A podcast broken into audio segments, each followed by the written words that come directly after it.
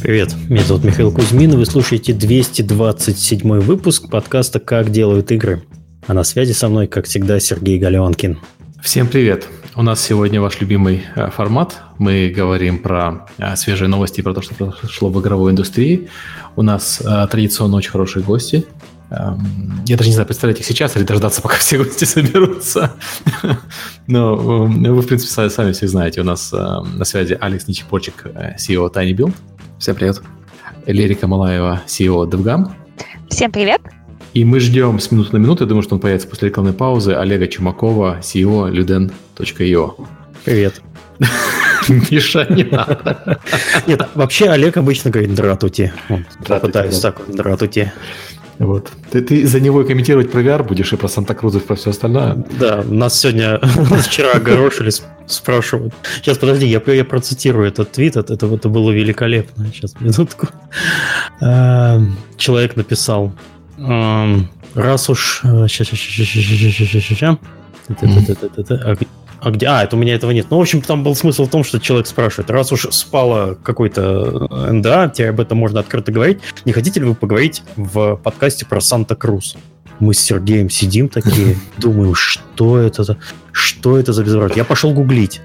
Пытаюсь. Санта-Крус, ну, это остров. Т-т-т. Санта-Крус Геймс. Т-т-т-т. Ничего. Начал думать, что у человека э, сработала автозамена. Ну, так бывает. Пытался представить, что он там набирал.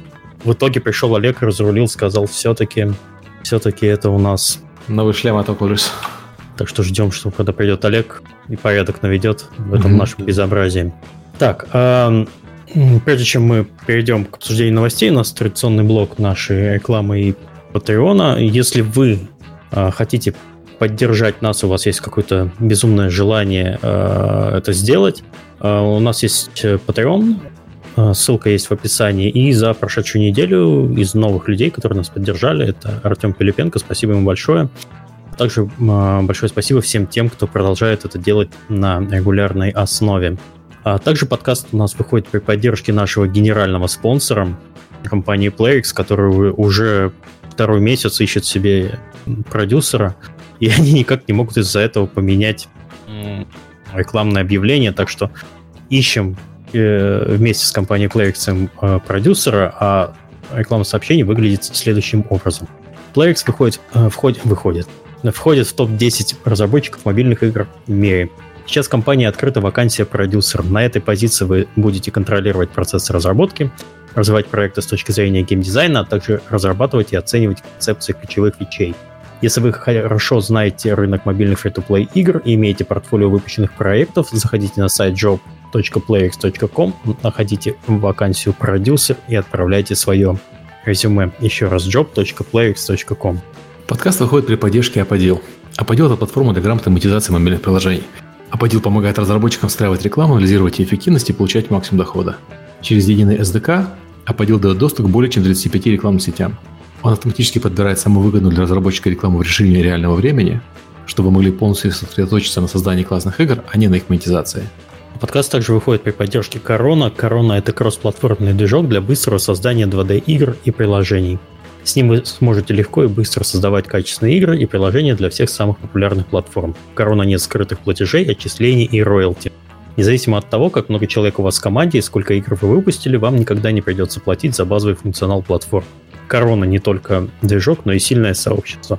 Понятная документация, более пятьсот тысяч разработчиков и живой форум. Создавай игры вместе с Корона. Это легко, быстро и бесплатно. Подробности на сайте корона лабс точка ком. Подкаст выходит при поддержке Завод Геймс. Завод Геймс – московская студия разработки игр. Сейчас команда ищет опытного игрового аналитика. Подробнее на сайте завод точка геймс. Еще раз, завод точка геймс. Подкаст выходит при поддержке Game Insight. Крупнейший разработчик мобильных игр с офисами по всей России, а также в эс эн гэ и Прибалтике. Game Insight – это лучшие хардкорные игры, сим-тайкуны и хидены с суммарной аудиторией более триста пятьдесят миллионов игроков. Также это крутейшая команда ар энд ди, получающая доступ ко всем топовым технологиям и возможностям разработки. Game Insight не стоит на месте и все время пробует себя в новых жанрах. Go пилить крутое! Пиши на дрим джоб гейм инсайт точка ком или смотри, что у них есть интересного по хэштегу GoGameInsight. Еще раз, dreamjobgameinsight точка ком. Приходи к нам почаще. Так будешь всю рекламу читать, это будет очень долго. Меня не просят, главное. А ты так приходишь, тебя два раза просить не надо. Ага. Давайте начнем, наверное, с рекламы DevGAMM. Вы, наверное, заметили, что мы не зачитали рекламу DevGAMM, потому что сейчас Лерика скажет, что у них будет крутого. А, да, дело в том, что мы а, в начале этой недели а, анонсировали нашу программу. Там это более шестьдесят докладов от самых топовых спикеров. Это будет семь лекционных залов. Из ключевых кейноутов приедет Пшемислав Сольский из Eleven Beast Studios рассказывать про Frostpunk. Прилетит Стив Филби, это разработчик, который сделал Dead Cells. Затем у нас будет девочка-левел-дизайнер Роуз Томас из Кинга, которая расскажет о Pet Rescue Saga. Тоже, она просто офигенная. А еще... А, прилетит этот э, очень известный композитор Ари Пулкинен э, и поделится секретами создания музыки э, от мобильных до ААА-игр. То есть он автор саундтрека, например, для Angry Birds, а также Next Machina или Alienation. Вот. Еще мы пригласили Бри- Бриана Сюргарсона. Э, это... си и о компании Image Inform, они сделали Symbol Dick, и вот и Symbol Dick два, который на Switch заработал очень много денег, и он вот, собственно, будет раз, это рассказывать про разработку и про маркетинг и выход на Switch. Вот. Еще приедет много китайцев. Получается, будут ребята, представители из Perfect World, а также... Будут... Mm, извините, что перебиваю. А из Perfect World это со стороны издателя или разработчика? Не... Со стороны инвесторов. То есть, а со стороны? Это, это, это, это ребята, которые, собственно, сейчас скупают студии, и они будут рассказывать про китайский рынок, и, в общем, очень крутые, клевые ребята.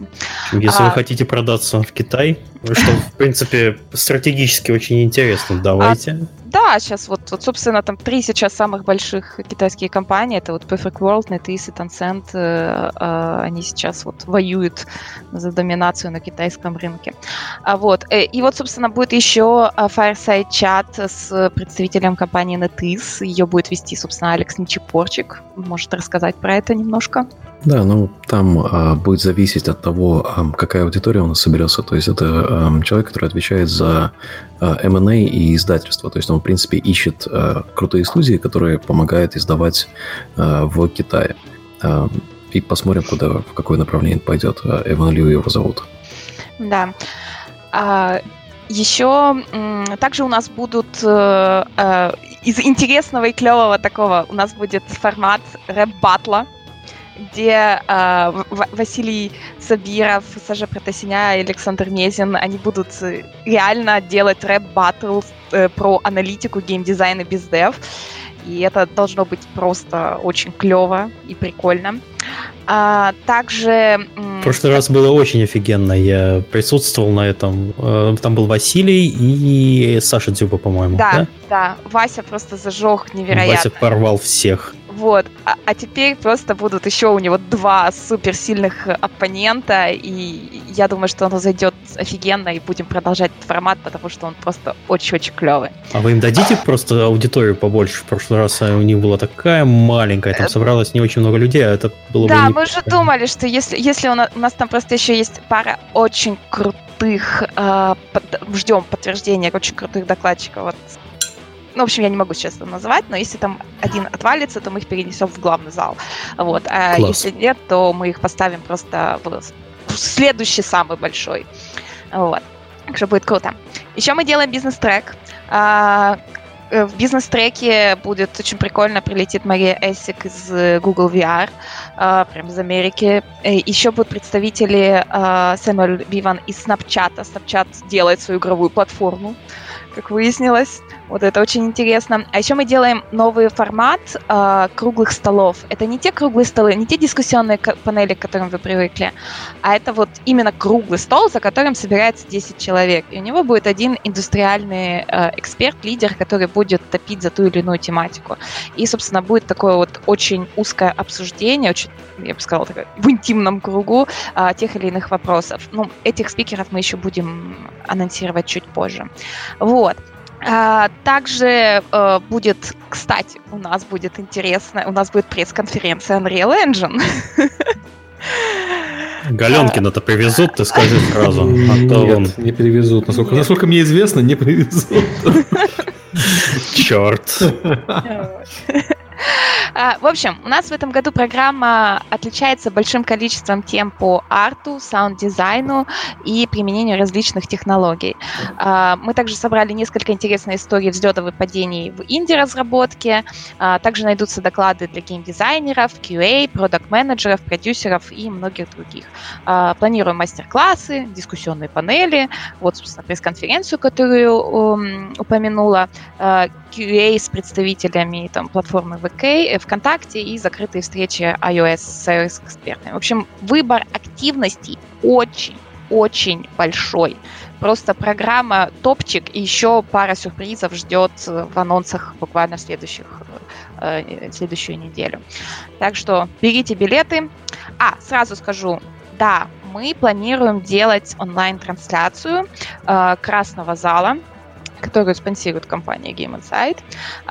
И, помимо прочего, в переключениях между докладами будет вторая сцена, где будем делать интервью с разработчиками. Если в Москве мы это делали с ди ти эф, то в Минске мы это будем делать с Disgusting Man. Вот. Интересно, как получится, как зайдет. Ну, в общем, мы супер excited. Будет круто. Ну, про вечеринки вам рассказывать не стоит, это я расскажу в следующих подкастах когда-нибудь. А, потому что они только для бизнес-пассов. Не, между прочим, при пати э, будет офигенная. При пати будет уровня вечеринки прошлого года. Во-первых, она будет в том же месте, где вечеринка прошлого года. Во-вторых, тоже с кучей еды, с кучей пухла, извините. Вот. И у нас новый еще один интересный формат, о котором расскажет Александр Ничипорчик. Да, но ну мы, получается, будем делать покер-турнир на припате. И кто был на прошлой вечеринке, это как раз тот Cotton Hall. И там в прошлом и позапрошлом году был караоке-зал. Вот в этом караоке-зале мы поставим пять-шесть столов и будем играть в покер. Там а, уже сейчас билеты можно покупать. Там, получается, а, нужен билет на конференцию плюс а, сам билет на покер. Они два отдельных. А, и на месте будем играть в No Limit Hold'em. А, в этом году я решил сделать чуть попроще, потому что у нас была возможность сделать прямо в казино и делать ребай. Кто играет в покер, то а, понимает это, когда в первый час можно, а, если тебя а, вышибли, то ты можешь сделать ребай до первого перерыва, по сути. Обычно первый час или а, четыре уровня. А, здесь ребаев не будет, поэтому мы закончим где-то, может быть, за часа четыре-пять, и победителю там будет кэш-приз, который будет рассчитан в зависимости от количества участников, потому что там сложная формула с костами, и мы все налоги платим, потому что все легально делается в Минске. Организовывается, кстати, Минская организация по покеру, спортивному покеру. И победитель получит после гейм-роуста, мы наградим победителя покера очень-очень клевым серебряным браслетиком, где будет так написано, как DevGAMM Poker Tournament Чемпион. Uh, и это вот прямо на уровне как-то World Series of Poker, кто смотрит там браслетик, так очень круто смотрится. Поэтому приходите, будет круто. Я пытался вспомнить, где это проходила вообще вечеринка в Минске. Это на первом этаже будет, по-моему, налево или направо? Да, только направо. Угу. Как, как только заходишь. Угу. Да-да-да, вот. И там как раз мы сейчас еще там всякие детали утрясаем, потому что это все легально, это федерация как бы спортивного покера, то есть там заявки нужно делать, в общем...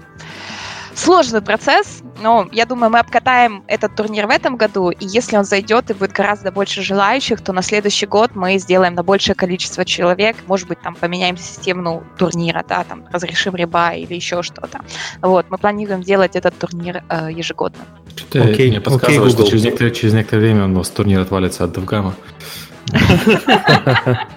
Знаете, как Игромир затмил Кри, Кри закрыли, тут то же самое. Будут приезжать да. раз в году в Минск играть в карты. Лига дело в, порке, в покер, да? Не, ну почему почему нет? Я вот хотел спросить, как, как вообще в покер научиться играть за две недели? Ну ладно, не буду. Никак. я, я понимаю. Главное не моргать. Ну, говорят, один день в покере — это девяносто процентов удачи, один год — это девяносто процентов скилла, поэтому у тебя хороший шанс первый день. Новичкам везет? Окей, хорошо. Ладно, базис какой-нибудь посмотрим. Чтобы хотя бы хотя бы понимать, что происходит, я хочу посмотреть на это. Mm-hmm.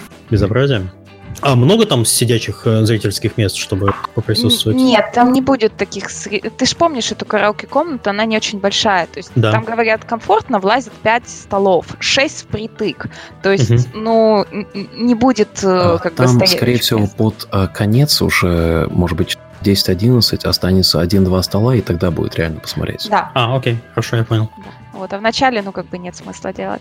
А там посмотрим. Мы хотели организовать онлайн э, видеотрансляцию, да, этого всего дела, но оно очень дорого стоит.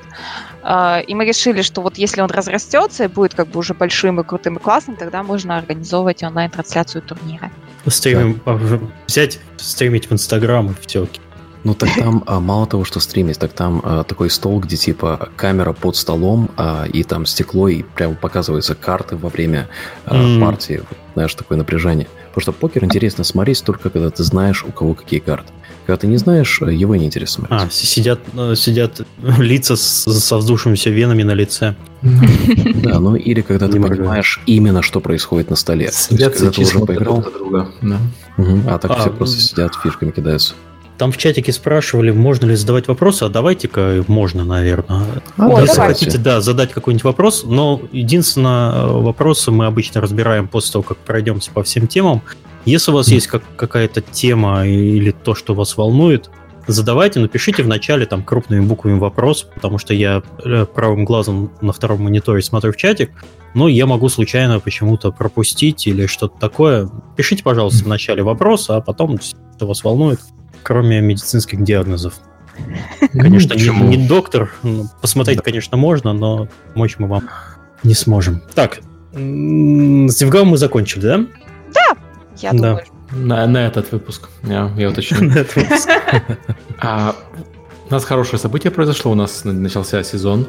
Так называемый сезон Battle Royale? Да. да, ну, сезон Battle Royale у нас начался давно. Нет, у нас начался сезон игр.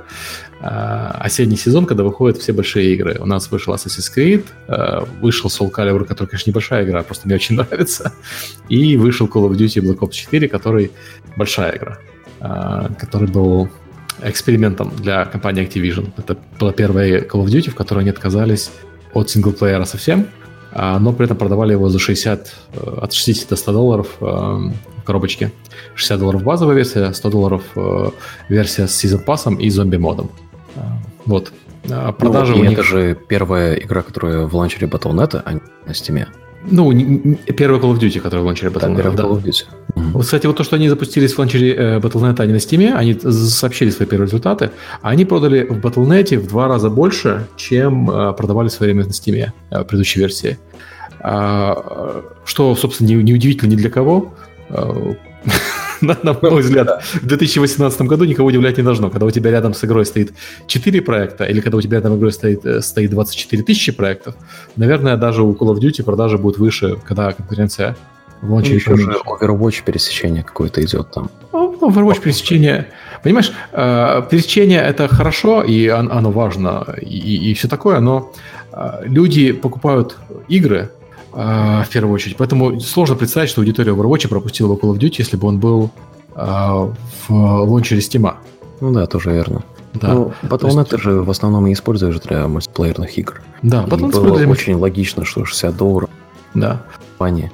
Там Destiny, опять же, Overwatch, все остальное. Ну, в общем, переходить на Battle точка нет, очевидно, было для них выгодное решение. Во-первых, они заработали, продали в два раза больше копий, заработали на тридцать процентов больше денег с каждой копии. Mm-hmm. Есть... А как у них с рефандами сейчас? Battle точка нет делает рефанды? Нет, я делаю, не делают. Через нет. техподдержку делается. Я делал рефанд недавно в Battle точка нет. А, ну то есть в, в ручном педальном режиме не так, как ну, на Steam. Закон требует э, рефанда, закон не требует, чтобы они были автоматизированы. Mm, Но это okay. значит, что они сэкономили минимум тридцать пять процентов. Я не знаю, насколько большие рефанды были бы, были бы у Call of Duty э, на Steam э, без синглплеера. Да, вот именно. Да. Синглплеер я такое... понимаю, когда люди проходят, рефандят. Я не думаю, что там была бы какая-то там прямо большая проблема с рефандами. Слушайте, мы, мы, по-моему, тему того, когда мы мечтали о больше проектов в Battle точка нет, одной из отличительных черт было то, что в Battle точка нет нет возможности выставить оценку э, проекту и как-то его прокомментировать. Это мы обсуждали, когда только анонсировали э, выход Destiny. Ты, ты знаешь, вот у нас статья вышла на Полигоне недавно про Steam, про то, чем разработчик недоволен. У нас? Это ты все-таки автор? А, да, да, разумеется, да. Том Колдвелл, очень приятно. Нет, ну не у нас, у нас. У нас, в смысле, в наших интернетах. Оговорился. Да, и там разработчики жалуются на то, что на Steam можно оставлять рецензии, потому что этими рецензиями игроки пользоваться не умеют. Они там пишут либо шутейки, либо пишут запросы в техподдержку, либо просто злость свою выливают. Uh-huh. То есть там, там пример приводился, типа я хотел купить игру А, купил игру Б, и игру Б я удалил и зарефандил, и не рекомендую. И такой, и что мне с этим делать? Спасибо за позитивный отзыв. Да. Steam говорит, manage expectations, ну как бы не очень понятно, как тут manage expectations, если чувак промахнулся по кнопке. Нет, ну да. Все равно полезно-бесполезно, но на больших цифрах э, средняя оценка, она очень сильно влияет на продажи. На больших цифрах, да. Средняя оцен... цифра, она... Э...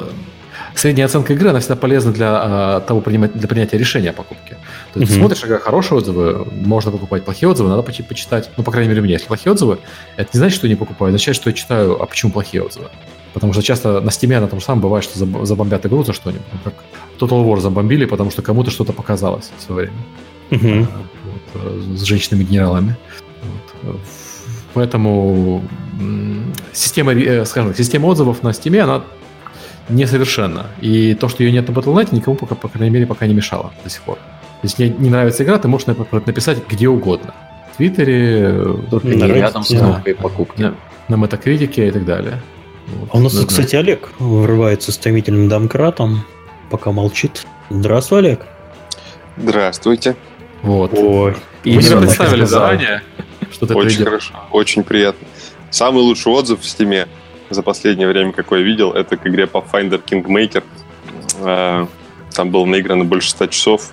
Было написано что-то там I'm unsatisfied. Точка. Негативный отзыв. Да, да, да, да. Человек, ну, не удовлетворен. сто часов жизни. Клифский недавно постил... Клифский — это инди-разработчик, который делает тайкуны. И он сделал мою любимую игру «Демократия». Он, у него текущая игра — это Production Line, про бизнес производства автомобилей. И он постил недавно отзыв на игру в Steam, где чувак наиграл в четырнадцать часов и написал, что в игре нет глубины. Практически нечего делать на четыреста второй час. Заканчивается контент. Да, и вот, там комментарий реально, типа, вот, э, делать нечего, игра скучная, только, типа, вышел на прибыль, и все, больше делать нечего. Я, я не понимаю, как бы, неужели он не заметил, не мог заметить это раньше? четыреста двадцать часов наиграно, ну... А, еще а, а есть цифры у кого в голове, э, насколько падает, э, ну, в процентах активность на странице со сменой цвета на Steam? Ну, то есть там а-га. После определенных процентов уже цвет меняется. Они перестают рекомендовать игру. Там вопрос не, не в активности, вопрос в том, что трафик uh-huh. падает на страницу. Ну, а, да, там... я это имел в виду. Ну, типа, в каких цифрах примерно? То есть, я, насколько mm-hmm. понимаю, что, типа, э, самая верхняя, которая девяносто пять процентов отзывов, э, да, даже не девяносто пять, короче, когда синего меняется на оранжевый, mm-hmm. то процентов шестьдесят-семьдесят сразу до свидания. Я не знаю точных цифр, но люди говорят, что меняется на порядок. То есть у тебя может десять раз трафик упасть, если ты переходишь ну, ниже, так, так. ниже, ну, ниже по рейтингу. Ясно. То есть я к тому, что и не в плане ругать Steam, а потому что на, на Battle точка нет, опять-таки, ну, поставишь ты плохой отзыв в Call of Duty на Battle точка нет, не значит, что она исчезнет из Battle точка нет. Там игр меньше. StarCraft отнимут потом, если ты еще поставишь. Я имею в виду, что там... Просыпаешься от твоих персонажей в Вове разделе. Да. Отзыв напиши, иди себе куда-нибудь. Там, там не так много игр просто, чтобы об этом заботиться. У них все, игру, все игры помещаются в левое меню сейчас. Купил ты ее, не купил? Да. Не... Сложно себе представить случайно вообще покупателя Call of Duty в таком случае. Не, ну, в ну, целом, да. если, если ты владелец площадки, на которой продаются только твои игры, отзывы — это то, что тебе не нужно добавлять. А... Отзывы, отзывы нужны, если ты владелец площадки, на которых ты хочешь уравнять шансы предоставителей услуги и покупателей услуги.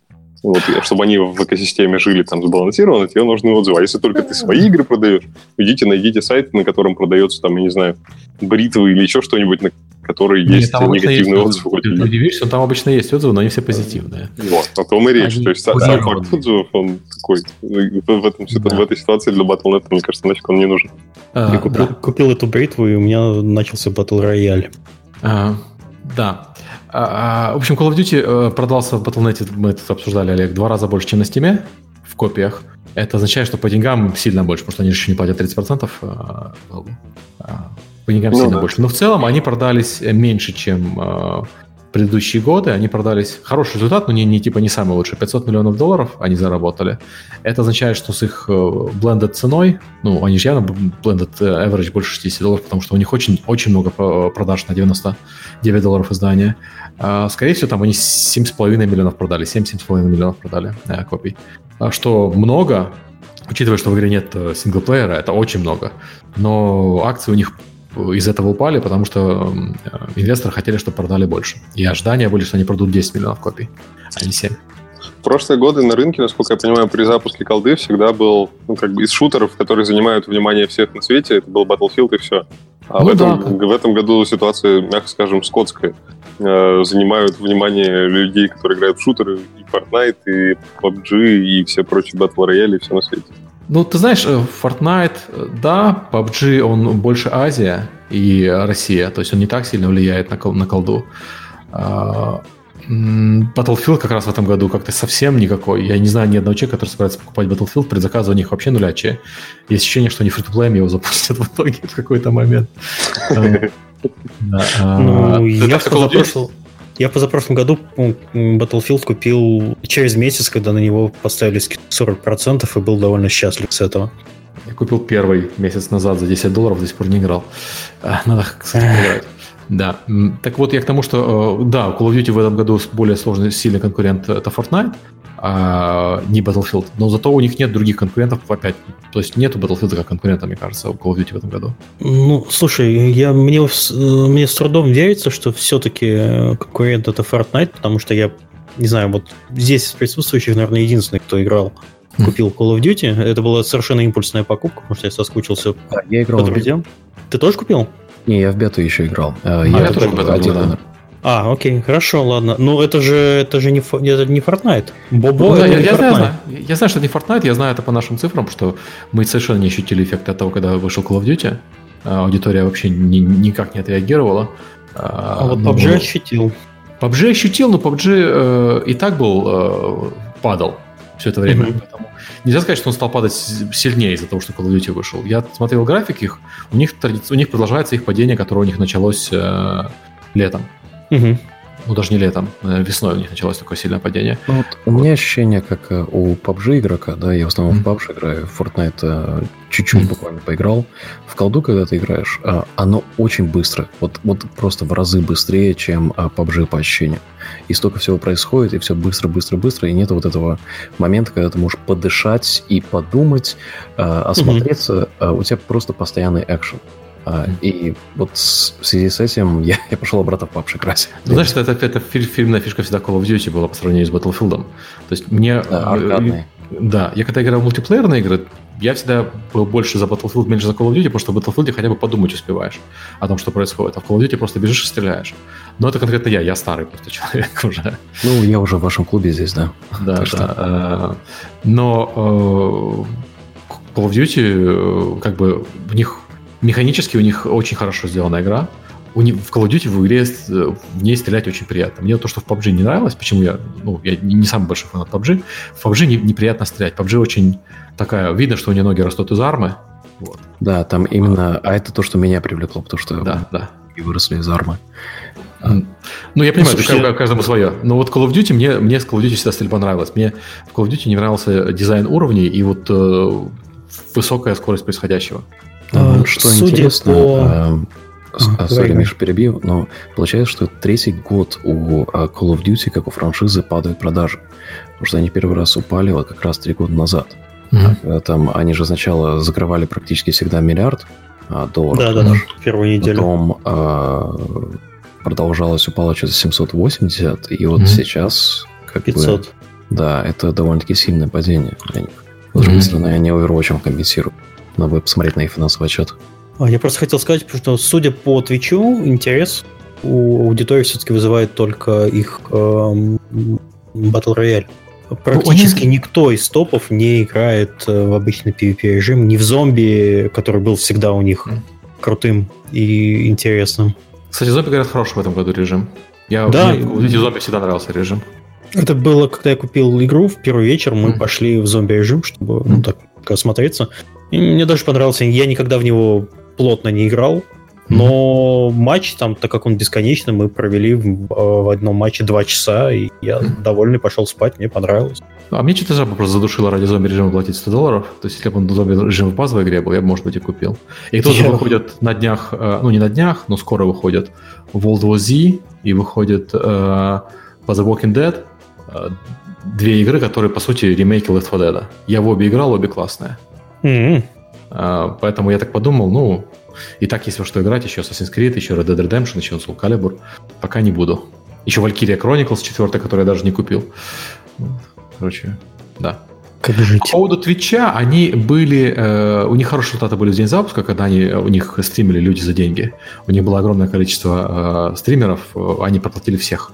И, там и Ниндзя, и... Э, Доктор Дисреспект, у Дисреспекта вообще длинный контракт, он, он будет продолжать стримить. Ниндзя уже отстримил, по-моему, свое. Там и Дакотас и прочее.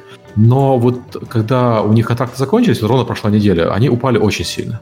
То есть э, Fortnite их обошел после выходных сразу же, но вот сейчас они э, сейчас в два раза меньше Fortnite, даже больше, чем в два раза меньше. Я сейчас смотрю цифры, сто шестьдесят тысяч против восемьдесят шесть тысяч. И пабг стал назад откатываться, потому что пабг сильно просел, когда вышел Call of Duty, потому что они в основном платили э, стримерам пабгшным. И вот сейчас эти стримеры вернулись назад э, стримить пабг. Да, да.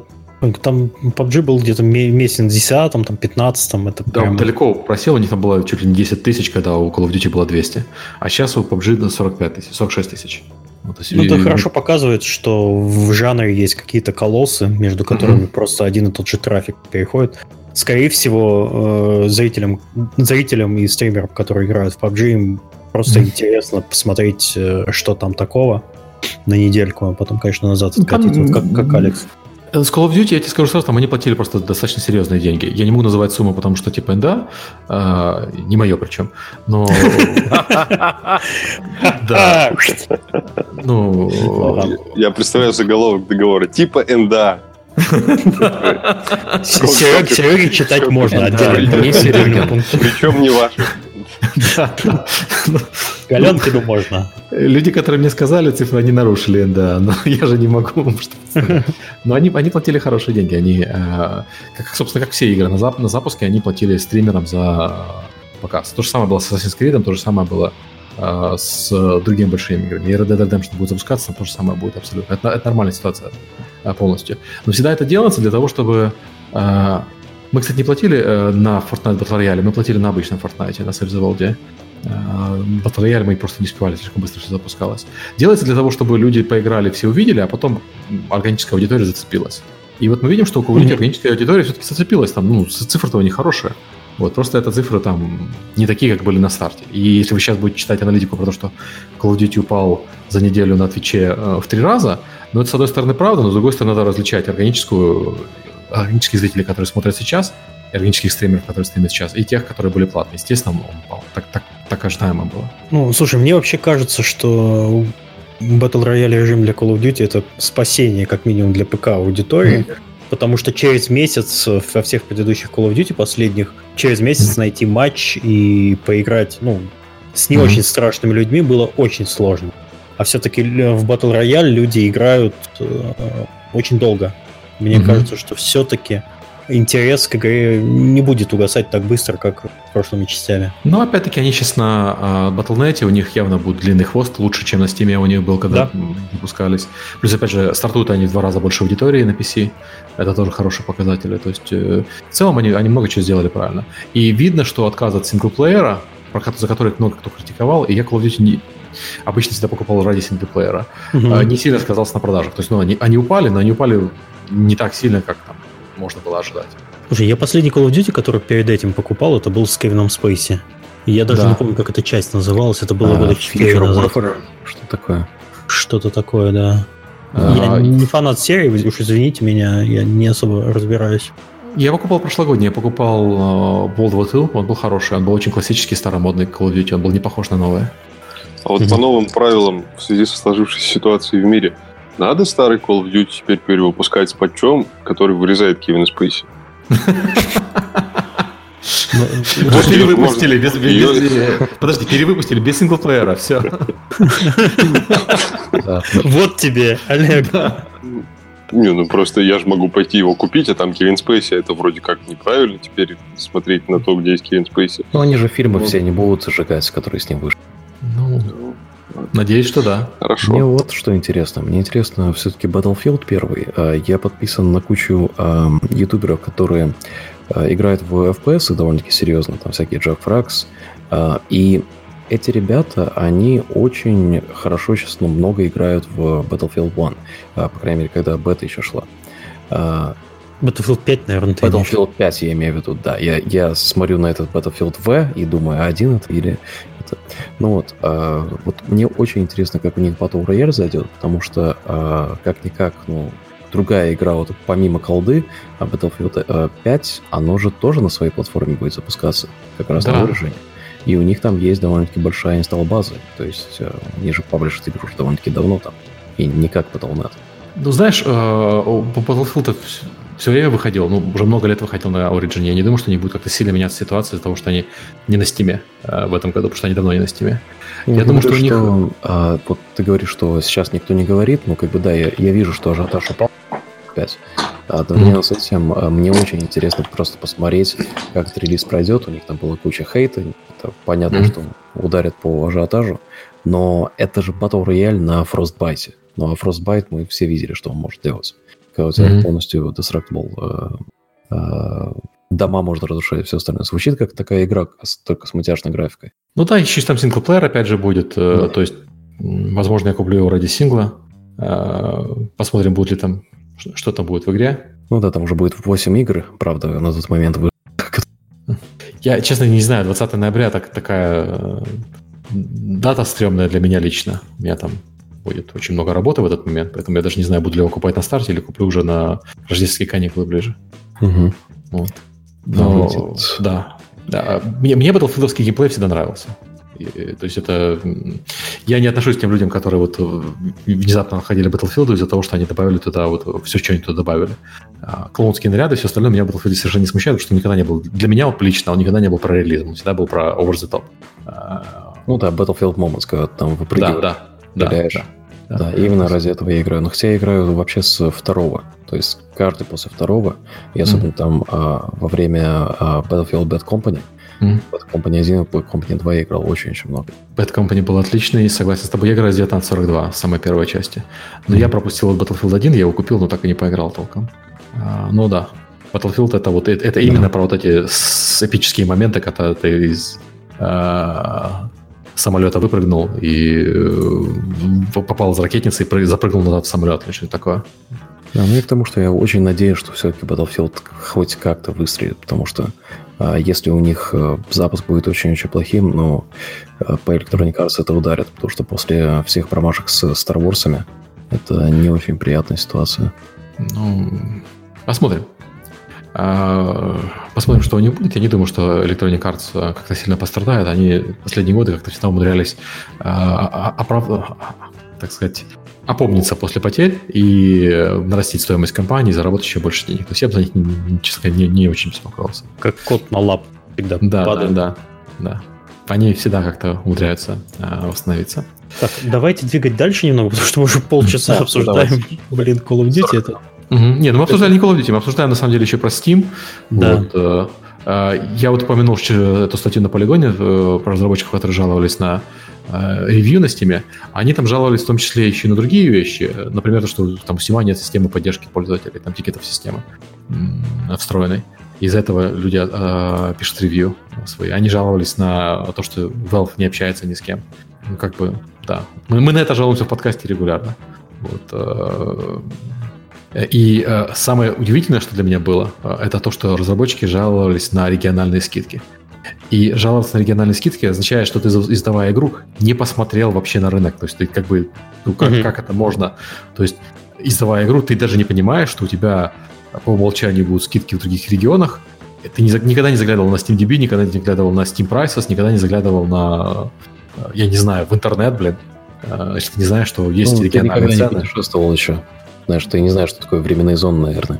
Ну да, ну то есть это, для меня это, эта жалоба была крайне удивительной, потому что, да, у Steam дефолтные скидки достаточно большие для некоторых регионов, там для России сейчас семьдесят процентов дефолтная скидка, но, во-первых, их можно поменять, как бы в интерфейсе. Ну, как бы да. Да, а, а во-вторых, ну, как бы экономика так работает, что в некоторых регионах люди зарабатывают меньше денег, и поэтому привыкли покупать игры по другой цене. И как бы... Для, для меня это странно, для меня это удивительно звучит, что люди, которые выпускают игру, для меня они как бы по умолчанию все-таки бизнесмены, потому что они где-то взяли деньги, делали, занимались разработкой, и вот когда настало время продавать, они ничего не понимают в ценообразовании. Это странно. Ну и еще не забывай, что в последнее время вот это вот сенсация, оно очень актуально, и когда кто-то что-то говорит, то если из этого может сделать кликбейт, то об этом Polygon напишет. Ну, тоже верно. То есть я, я не самый большой фанат Valve, но вот этот, вот этот конкретный комментарий меня как-то очень удивил. Раз уж мы Steam начали трогать э, руками, mm-hmm. может, поговорим про то, что у них в последнее время нового появилось? Появились гифки. Okay. я, я написал им огромное спасибо в комментариях, потому что мне было очень сложно переименовывать .gif в .png. Это, ну, сэкономили. Смотри, гифки раньше поддерживали. Да, нет, ну смотри, а... ты можешь раньше обманывать надо было, да. Мы нашли два года или три года назад, что вот если ты переименовываешь .gif в .png, оно все равно проигрывается на сто страницах, да? Mm-hmm. А, и вот сейчас это просто, ну, мы, мы принимаем новый а, файл экстеншн. Как бы весь мир уже ушел на ви би эм и эм пэ четыре mm-hmm. а, в браузере, а тут, ну, гифки поддержка, да, наконец-то отлично. Mm-hmm. Ну да, это звучит, это звучит очень по-валовски, скажем честно, да. Да. Ага. Они там еще добавили статистику а, трафика, и я пытался для себя извлечь из нее пользу. Как-то я не знаю, зачем. Если там и то полезнее. Нормальное желание. Смотрю, что ну вот у меня количество импрессионов есть. Ну, отлично, я вижу, откуда они пришли. Спасибо. Сидят в офисе Valve сейчас такие, слушают подкаст, думают, да, опять да, им да. ничего не нравится. Хотели прозрачный трафик, нате вам. Хотели гифки, пожалуйста. Гифки! Олег, ты смеешься, они же слушают подкаст на самом деле. Да, сидят с реал-тайм транслейтом, да? Нет, там этот Макс рассказывал, что они слушают. Но они слушают не... Тетюни же есть русскоязычные ребята. Команде. Ну да. да. Чупали вам. Привет, да. ребята. У нас все симпатичная платформа. Мы ее очень любим. Мы вас любим, да. Вот если бы у нас комиссия была, по крайней мере, у TinyBuild и у нас не тридцать, а пятнадцать процентов, вот всего, что до этого мы сказали, мы бы не говорили. Просто информация. Если кто-то нас слушает, просто информация. Ну, кстати, на это многие жаловались тоже вот в статье Полигона, что тридцать процентов Steam берет, а корейцу жалеет, выражая словами Карлсона. Интересная, главная интересная вещь на самом деле на Steam, потому что статистика не очень, гифки не очень, это у них появились игры для взрослых, которые прям, прям игры для взрослых. Прям совсем игры для взрослых. Ну, прям, да, пишут обзоры одной рукой. А, да, прям кровища, порнуха и, и все такое. И это интересно, потому что до, до Steam многие считали, что э, американские законы, американское сообщество никогда это не примет. А вот когда Steam запустил, и пока все нормально. Но я что-то не вижу засилия именно порноигр на Steam. Они... Собственно говоря, с такой системой Discovery игр, возможно, их никто не нашел. Найдут, будут разбираться. Слушай, тебе надо чаще звать. Мы на этой неделе с ребятами ржали уже. Мы просто скинули друг другу скриншоты того, что нам рекомендует Steam на главный, и его аргументацию. Там же он пишет, я вам рекомендую эту игру, потому что там, ну, я не знаю, просто случайный алгоритм бы точнее попадал. То есть я не знаю, как это можно было сделать. Просто какой логик. Поэтому вот эту новую игру для взрослых он просто не знает, на что рекомендовать. Какой-нибудь там, типа, на сто, сотую ачивку в Undertale. Ну, я пытаюсь Вы играли найти... в доту, поэтому вот вам игра про вашу мамку. Знаешь. Вот, вот. Да. Слушайте, а ну, как это отлично. В тегах называется? Вот это вот. Не знаю. Бэтмен? Я вижу тег Бэтмен. Класс. Почти как Бэтмен, но не Бэтмен. Черный юмор, локальный кооп. Нет, вот кто-нибудь знает вот у нас в чатике, как, под какими тегами проходит вот это все безобразие? Вот я тоже пытаюсь собрали. найти. Я вот рекомендую Farm Together, потому что вам, любит, вам нравятся О. мультиплеерные игры. Ладно, пойдем э, просто путем. Логично. Порн. Ими. Но я тоже сейчас еще порнух на стене, да что-то не находит. Вам не кажется, что у нас куда-то не туда улетает подкаст сейчас? Не-не-не, стоп, это... Это важно. Попробуй адалт. Поход Girls ви ар. Окей, Girls ви ар. О, Олег, это твоя тема. Идея для бизнеса. Сделать агрегатор адалт игр на стиме. Слушайте, ну... Делайте прямо сейчас. Чтобы мы все ищем. Да нет, до Сиспая должен же быть тег этот. А, предлагает ньюдити вообще поиск. Ну-ка, ну да, ньюдити логично. Но с тегом ньюдити четыреста двадцать четыре игры. Господи, он... На первом месте Devil May Cry. Не, на первом месте Witcher. Uh, у меня на первом месте Witcher, по крайней мере, показывает. Uh, Soul Calibur тоже выходит под Unity. Ну, Soul Calibur есть немножко. Maple Story под Unity. Что? Maple Story два Unity. Представил Unity в Maple Story, извините. Нет, нет, не надо. Что? Почему? Хентай Neighbors, Алекс, смотри, какая классная штука. Что? Это есть? Уважаемые слушатели, да. Я пытался их остановить, я не знаю, что они делают. Они нормальные ребята в целом. Это все скоро закончится, и снова будут говорить про что-то интересное. Не, ну чуть-чуть потерпите, чуть-чуть. Это индустрия, это где, где максимальный апсайд есть. То есть, ну, рынок еще не развит, понимаете? Mm-hmm. Это важно. Uh, okay. Sexual content тег называется, вот. А. Ну, ну там есть байонет и Вархаммер. Mm.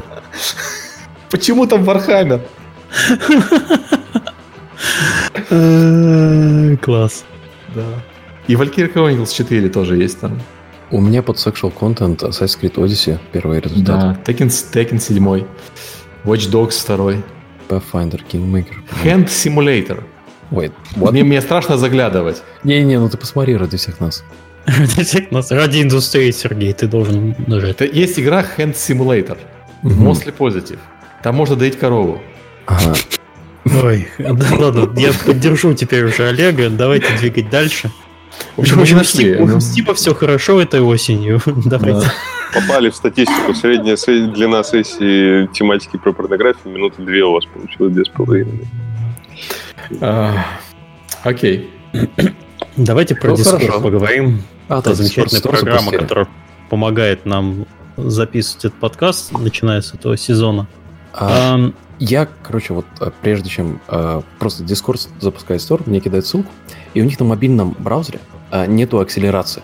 То есть, знаете, когда вот ты скроллишь uh, мобильный mm-hmm. браузер, да, uh, и мне, чтобы посмотреть игры, потребовалось ну, минут десять, наверное. Потому что такой скроллишь, медленно, медленно, медленно, медленно.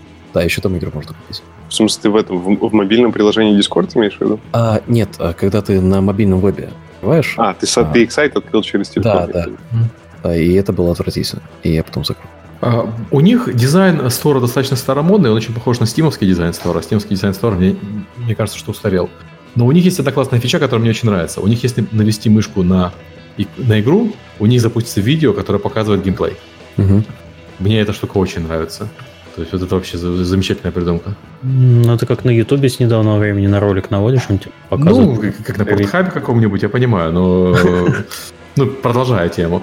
Ну, вообще, идея классная. В целом у них там три эксклюзивных игры. Mm-hmm. У них несколько назначено еще эксклюзивных, но они на самом деле есть на Steam. Вот. Остальное все уже было. Ну, они подписку свою пихают. Да, подписка главная у них, да. А как сочетается, кто знает, вот игры из подписочной секции и игры, которые обещают запуститься? Вот там, помните, список из Indie Ball? Такой приятный. Они, они, они не пересекаются. У них подписка отдельно, а игры, которые покупать отдельно. То есть игры а, из подписки ну, нельзя купить. Они как PlayStation... А, в смысле, их даже купить отдельно нельзя? Да, на, на Discord нельзя. В смысле, вообще можно, ну, наверное. Вы про Nitro говорите. Да, про Nitro, да. да. да. У них там шестьдесят игр. Раньше, раньше Nitro же стоило у них пять долларов, они подняли цену на Nitro да, да. и запустили туда игры. Да, десять долларов. Причем неплохие игры-то есть местами. Ну, да, нет, там хорошие игры, там Metro Last Light, эф ти эл, Insight, Torchlight, второй там. Не, игры хорошие в этой подписке, хорошие. А как, как девелопер получает, кто-то формулу знает? Uh, у них, uh, если продажа, то тридцать процентов они берут, как и Steam. А uh-huh. если uh, подписка, то там флат фи. Mm, слушайте, Сому раздают под Nitro. Сома классная игра. Прямо вообще. Galactic Civilizations. Да, здесь там хорош, там Darkside второй. Uh, другое дело, что заплатить десять долларов, я, конечно, все это все равно не поиграю. Так, так некогда. Но в целом оффер интересный. Uh-huh. Мне кажется, что я вообще не фанат подписочных моделей для игр, потому что если непонятно, как их считать.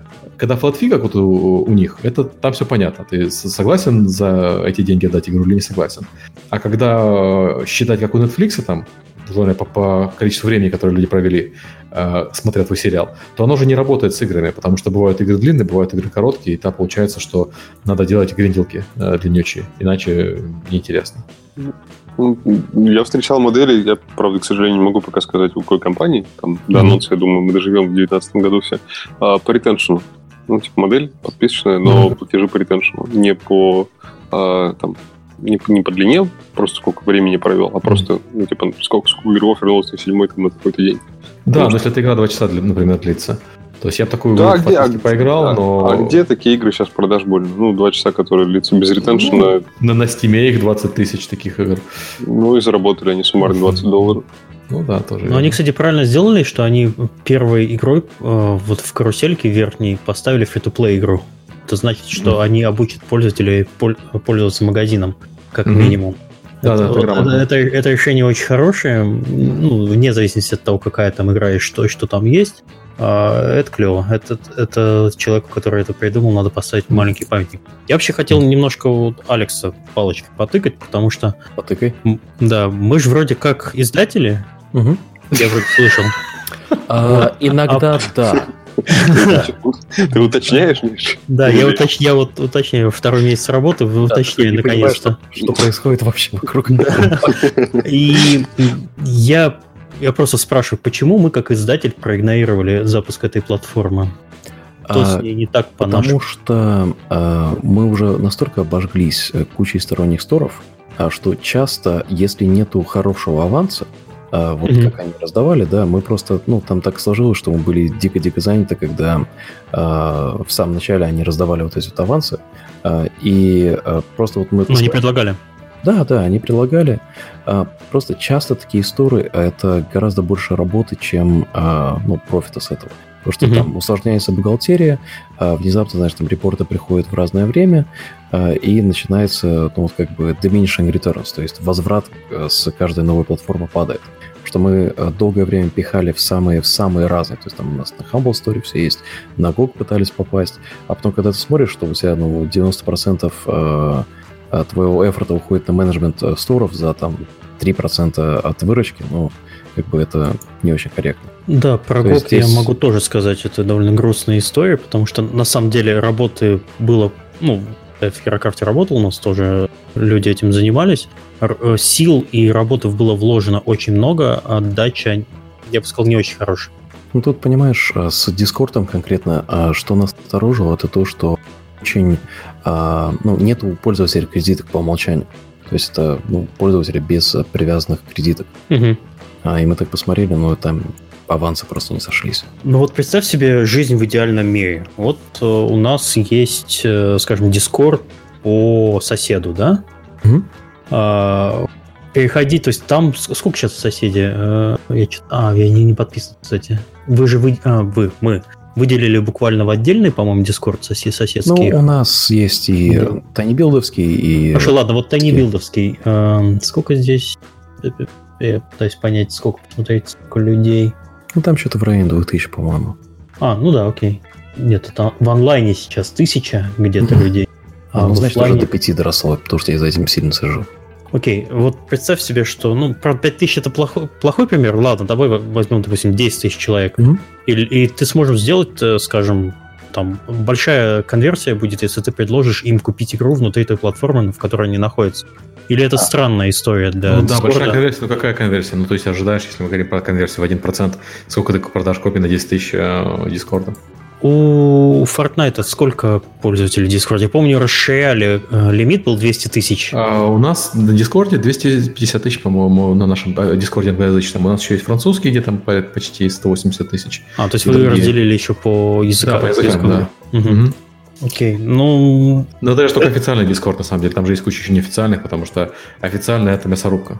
Я просто пытаюсь понять размер рынка и фактически потенциальную аудиторию. То есть, когда мы вот в прошлый раз э, говорили про mm-hmm. замечательные, в позапрошлый раз говорили про замечательные криптоигры, э, выяснилось, mm-hmm. что всего лишь людей во всем мире, которые поставили и поиграли mm-hmm. в криптоигры, семьдесят тысяч человек. Вот я пытаюсь понять, сколько людей потенциально может купить. Хотя Discord заявляет о том, что у них аудитория девяносто миллионов человек. девяносто. Послед, Последние цифры, которые я видел, были сто миллионов. Это было год назад. Угу. сто вот. миллионов. Да. А, ну, но не все сейчас, эти... Сейчас, сейчас сто тридцать у них миллионов. Вот сколько из них геймеров? Интересно. Нет, геймеры, я думаю, из них все. Сколько из них активных? Геймеры все. А сколько из них активны и сколько из них готовы а, добавлять еще одну платформу? Потому что Discord, mm-hmm. это же ты используешь этот инструмент для одного назначения. Вот как мы сейчас, да? Mm-hmm. А, и одновременно а, многие используют его, как а, раньше ай ар си-сервера были, ай ар си-чаты. Mm-hmm. Да. А, то есть вот у тебя есть, есть такие две цели. А, покупать здесь, ну, за, а зачем? Вот какую проблему ты решаешь? У тебя уже все равно Steam есть.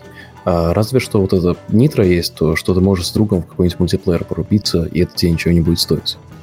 Ну, знаешь, это Nitro у них, на самом деле, достаточно прикольно выглядит. Вот я смотрю, там Shadow Tactics у них лежит э, в Nitro, угу. э, который я все собирался поиграть. Э, и он у них в Nitro как бы за десять долларов в составе Nitro, а отдельно он стоит сорок. Угу. Ну, то есть, даже okay. я буду ее играть четыре месяца, он отобьется. Чисто одна игра. То есть, Nitro у них хорошее предложение. Другое дело, что конкретно оно не очень... Оно хорошее предложение в любое другое время года, кроме сейчас, когда и так игр много. Ну, ну вот. Да. Я бы хотел обратиться к людям, которые нас слушают. Если вы запускали свою игру на день на платформе Discord, поделитесь, пожалуйста, информацией, результатами, ну, такими.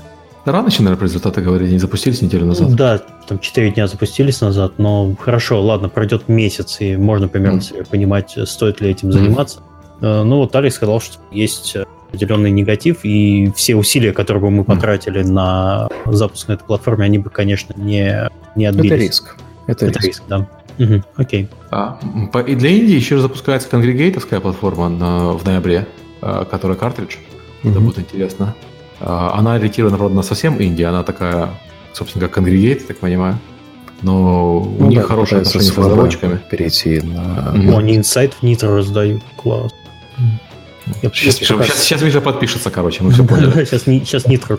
Да. Вообще, да, давно, давно пора. Но психонавт. Класс, тоже бесплатно в Nitro. Mm-hmm. Нет, там хорошая игра, особенно если ты пропустил что-то из этого. Mm-hmm. Там, а, веб-каталог там... такой, да, да. По, по Nitro. Ну, я да. с трудом представляю. Ну, я понятно. Там не играл, наверное, в две трети того, что у них есть Nitro, так что вполне нормально звучит а, предложение. Ну, не в две трети, в половину, наверное, не играл. Вот. Да, будет окей. Интересно услышать какие-нибудь истории. Угу.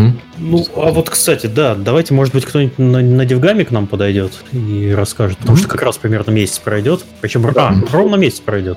Угу. Если что, дергайте и меня за рукав угу. и говорите, я, я Discord guy, я хочу вам рассказать всю правду. Я думаю, что вот у нас отмечен следующий год будет годом новых платформ. У нас несколько платформ отдаленно запускаются. Ну, мы уже поговорили про Discord, мы говорили про картридж, там будут еще э, несколько платформ э, для Индии. То есть на рынке будет очень весело, я думаю, в следующем году. Угу. Наконец-то. А, и это хорошо, потому что э, Steam э, сейчас... Ну, нельзя назвать его монополистом, потому что Steam контролирует только рынок downloadable пи си-игр э, от некрупных издателей. Но... На, на, на этом участке рынка вполне могли бы э, существовать несколько компаний, а не только один, э, одна, один Steam. джи о джи как бы конкуренцию не составляет, по сути, никакую.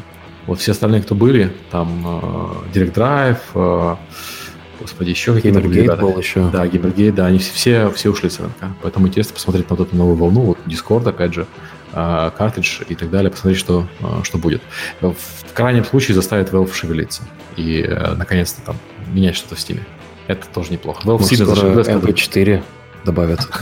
Да-да-да. Не, ну Valve сильно зашевелилась, когда Discord заявил намерение сделать магазин. Valve переделали прям чат, у них стал человеческий чат наконец-то. Так что... Алекс, вот тебе видно, когда ты в Сиэтле, как там Steam шевелится? Да, прямо шевелится. Из окон своего дома.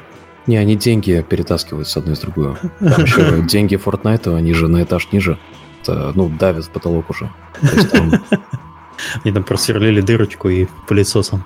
Не, на самом деле, они выше нас на этаж. То есть деньги, наши деньги на них давить не должны, должно быть наоборот. Не, вы их толкаете вверх. А, да, да. У них там полы уже неровные. Ну да, они, они с нами в Сиэтле, с нами в одном здании, в одном офисном центре находятся. Да, да, это в следующем году будет жара дикая. Вот скоро Fallout выходит. Ну, Fallout это, Fallout это скорее как Origin или как Battle точка нет в ранние годы. То есть это все-таки своя платформа, а не сердпати. А вот когда Activision стал добавлять на Battle точка нет а, другие mm-hmm. игры а, а, свои okay. же, а, а Electronic Arts уже добавляет просто, в принципе, сердпати на Origin, то вот это уже какая-то конкуренция. Ubisoft еще может уйти, я не знаю, в следующем году или нет, но Ubisoft вполне может уйти со Steam, потому что у них уже а, отношения с игроками наработаны хорошие. А Red Dead Redemption явно не будет на Steam, а, потому что если бы он был на Steam, его уже анонсировали давно. И я когда читал, когда готовился к выпуску, читал статью на ди ти эф про mm-hmm. альтернативную платформу, там была ссылка на Google Doc, в которой mm-hmm. было порядка двухсот, список из двухсот сторов, которые mm-hmm. вообще существуют worldwide, которые именно продают downloadable штуки. И вот там, конечно, такое понять, куда бежать, mm-hmm. довольно сложновато. А в следующем там... году будет еще сложнее. Там же распределение, насколько я понимаю, все равно еще в следующем году вряд ли оно катастрофически изменится. Сама платформа, по сути, ничего интересного в две тысячи восемнадцатом-две тысячи девятнадцатом году не представляет, только юзербазу. И все. Ну, то да. есть, если юзербазы у них нет, то вот я для себя не вижу аргументов, почему я со своего сайта не могу продавать эффективнее. И, ну, слушайте, все и продают со своих сайтов. Поэтому и бояться Дискорда... Ну, да, я даже знаю из этого чат нескольких людей. Серег, есть у вас сайт у вашей игры маленький? Да, есть небольшой. Не делали пока? А, сделали уже, да? Ну, молодцы.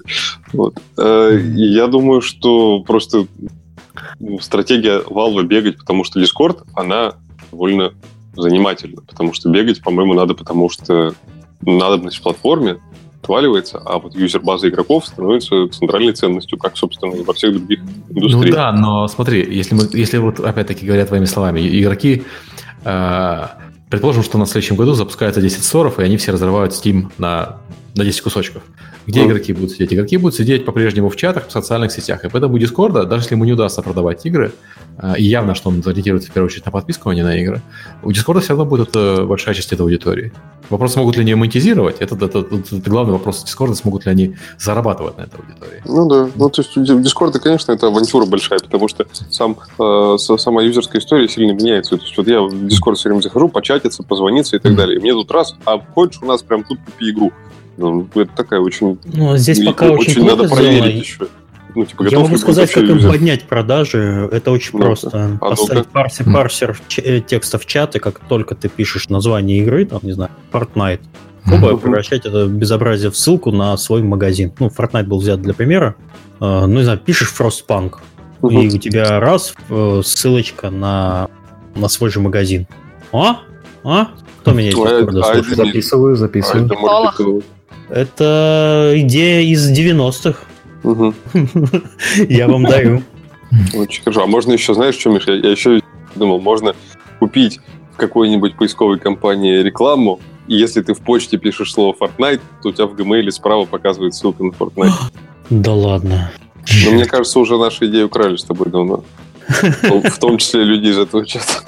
Не, я просто, ну, я не... Я, сейчас магазин запрятан, ну, извините, в жопе мира он стоит. Это тебе нужно зайти. Вот кто начинает свой э, ежедневный заход в Discord с главной страницы, с активностью? Я, я даже не знаю, как ее открыть, если честно. Вот. У нас тоже сейчас в чате задавали вопрос, а как найти в Discord магазин? У меня Discord установлен. Он в поисковике не ищется даже. Когда в Google вбиваешь, тебе не дают ссылку на него. Да, пока. Пока он запрятан фактически за раз... Э, За двумя кликами. За... Home и дальше да, Store. За двумя кликами. Причем Home — это не самая привлекательная иконка. На ней даже нет никаких нотификаций. Mm. Ну, грубо говоря, вышла какая-нибудь замечательная игра, и давайте там единичку порисуем, ну, такой, сыграем на фигне. Или там вышло, вышел Store, там появилось сто игр, а у тебя раз, там, сто не прочитано. Ну, как-нибудь внимание мое привлеките дефолтными методами, я тогда туда пойду. Сейчас, ну, такое странно. Зато у Discord совершенно волшебный ролик запускательный для этого магазина. Mm-hmm. Видели его все? Mm-hmm. Душевно. Да, да. Ну, молодцы. Еще, еще смущает э, ситуация, что, ну, то есть, все-таки Windows — это одна из последних открытых, от, псевдооткрытых платформ. То есть, ни про какие новые девайсы, которые будут появляться, речи о платформах, где уже, очевидно, не будет. Там Nintendo Switch, iPhone, Android, ну, вот Android там еще как-то. Можно что-то попытаться поискать. Но всегда автор центрального девайса или экосистемы, он всегда за собой оставляет платформу, и никого туда пускать не захочет. Это, очевидно, как бы правильная стратегия. Да, но у нас есть еще законодательство и все такое. Вот Apple, ну, вот, вот Google, Google проиграл суд, да, в Европе по этому поводу.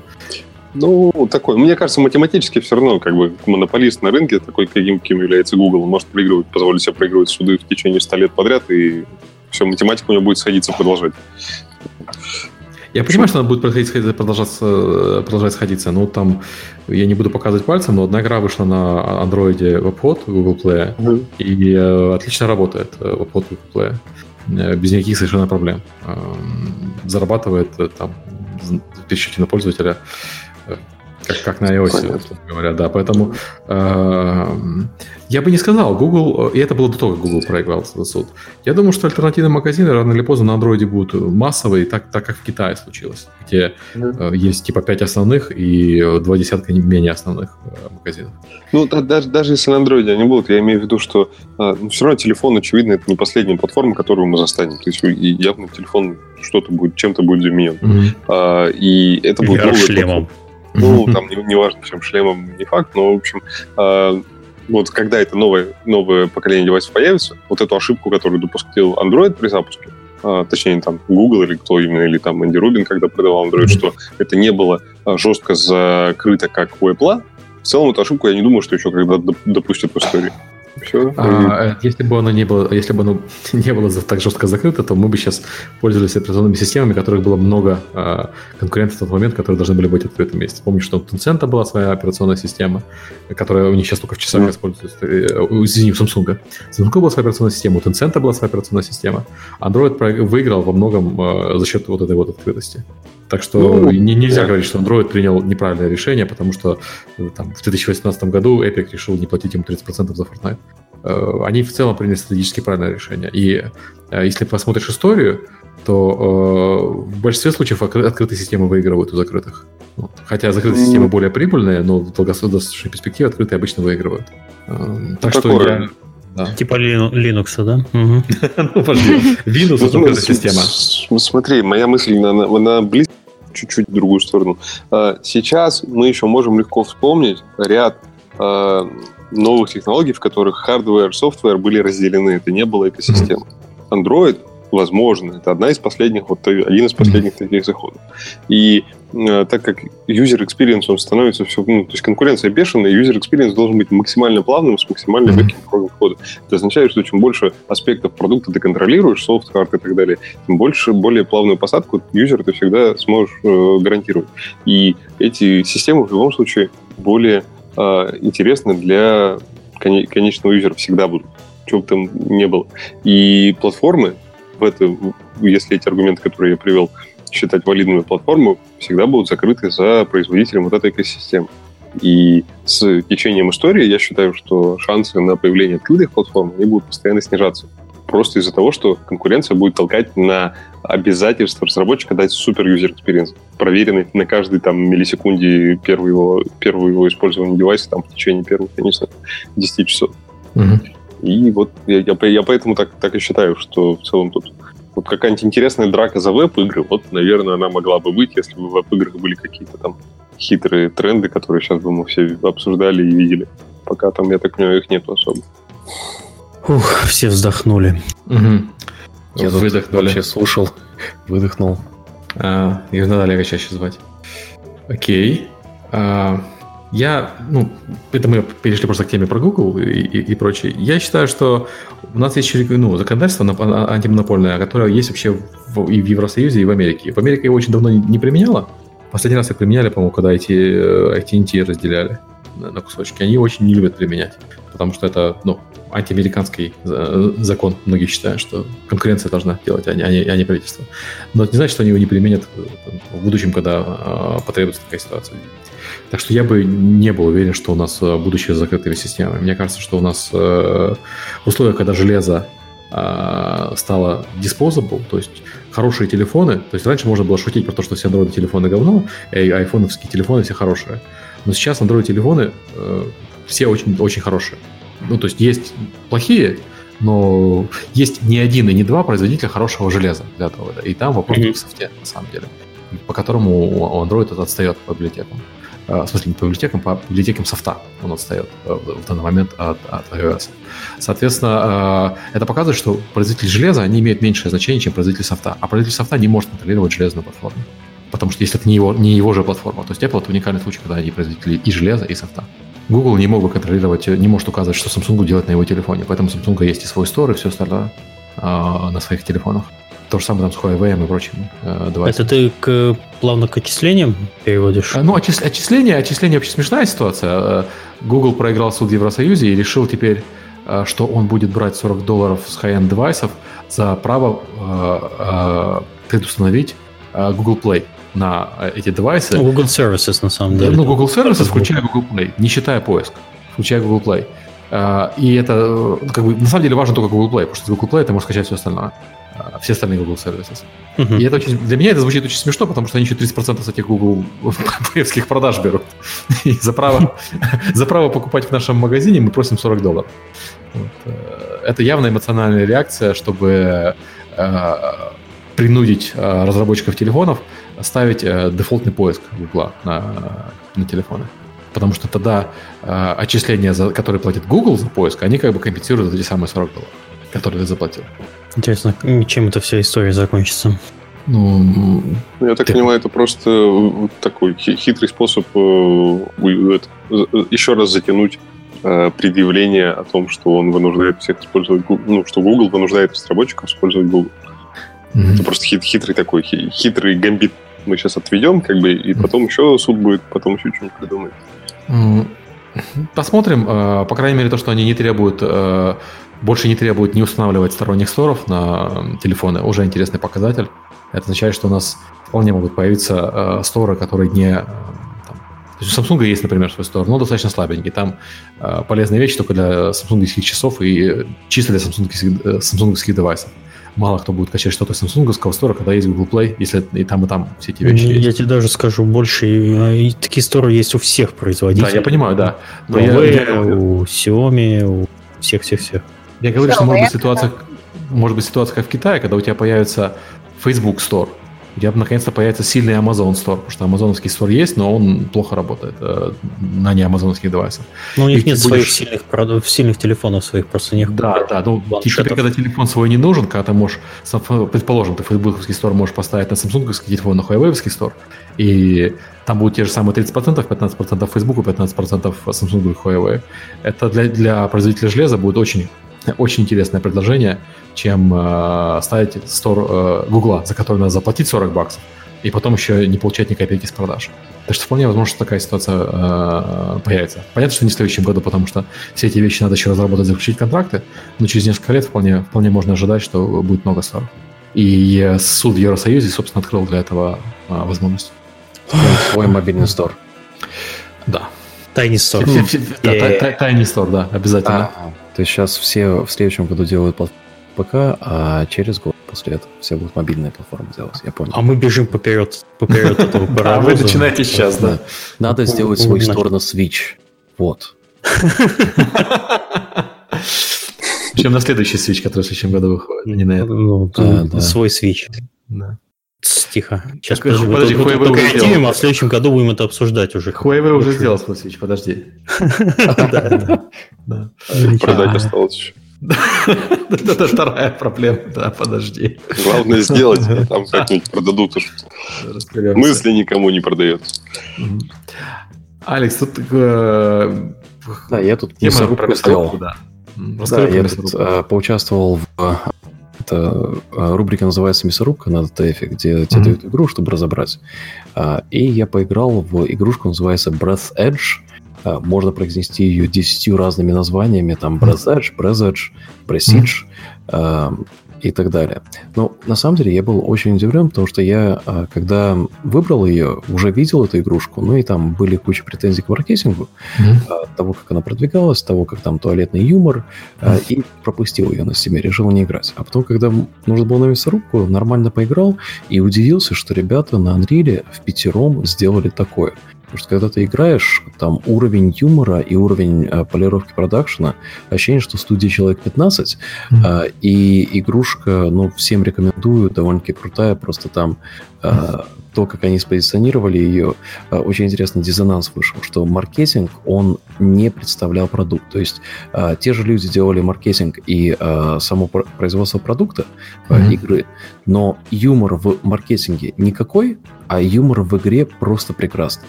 Если вы любители э, чувства юмора в стиле Дэдпула, то настоятельно рекомендую поиграть. Я И... разработчиков знаю, очень, очень талантливая команда. Э, Откуда да. они все? Из Перми, по-моему. А, м-м, игра на Unreal? Да, на Unreal. Да. А mm-hmm. вот ты откуда их знаешь? Э, очень, очень талантливая команда, да, я м- советую посмотреть, обратить внимание. Она, э, у нее единственное, что смущает меня, что она эпизодическая, вот, но такое дело. Ну да, там эпизодичная песочница, в которой нету mm-hmm. песочницы как таковой. То есть там нету mm-hmm. а, никакого креатива, ты не можешь ничего строить, ничего сооружать. Там, по сути, а, тебя а, лочат в а, геймлуп, где у тебя есть mm-hmm. безопасная станция, в которой ты чувствуешь себя безопасно, можешь а, крафтить разные вещи, и у тебя там а, система выживалки, где у тебя ограниченное количество кислорода. По сути, ты просто так выходишь, берешь mm-hmm. что-то, а, кислород почти заканчивается, и летишь обратно. Mm-hmm. Красиво, а, игрушка красиво. В космосе. Стиль просто огненный, да. Визуальный. Настоятельно рекомендую всем. Окей, да, меня а... поразило, что только ребята так никогда... Ну, они не... Я никогда не видела эту команду ни на одной из конференций. То есть они не показывали игру на шоукейсах, не подавали, например, на аборды. Они бы идеально бы подошли под э, описание, знаешь, как пять человек в команде и могли бы выиграть еще кучу денег. И, э, вы представляете, люди вместо того, чтобы гонять по конференциям, делали игры. Как так можно в две тысячи восемнадцатом? Вы что? На самом деле очень интересно, что вот сейчас очень много вот команд, вот они сидят где-то, о них никто не знает, они пилят проекты, вот иногда вот проекты как-то выстреливают, иногда нет. Вот. Ну, хотелось бы как бы видеть их немножечко раньше из подполья, чтобы они выходили. Кстати, да, вот, товарищи команды, присылайте нам вот с Алексом игры ваши замечательные, мы их посмотрим немножко. Да, отлично. Разберем. Ты не знаешь, на что ты вызвался просто. Сейчас такое. Ты думаешь, тебе сейчас три таких же Brave Edge пришлют, как это? Давай, открывай почту, сейчас там. Хорошо, короче, уважаемые команды, поиграйте в Brave Edge, если у вас игра похожа по уровню продакшена, то пишите. Уважаемый Михаил, сделайте, пожалуйста, игру, суть ее такова. Ты получишь. Да. Ой, ты хорош, Олег. Я даже забыл, насколько ты хорош. Чего меня хвалите весь подкаст, как я не знаю. Я уже... Вы соскучились. А вот хорош, хорош. А вот хорош. Ой, прекрасно. Да. У нас так. Там кто-то слышал про это, программу поддержки инфлюенсеров Fortnite Creators. Я, я, я могу похвастаться, если хотите. Да. Хвастайся. Деньгами ссорите в очередной раз. Ну-ка, а, ну-ка. Ну, вкратце, да.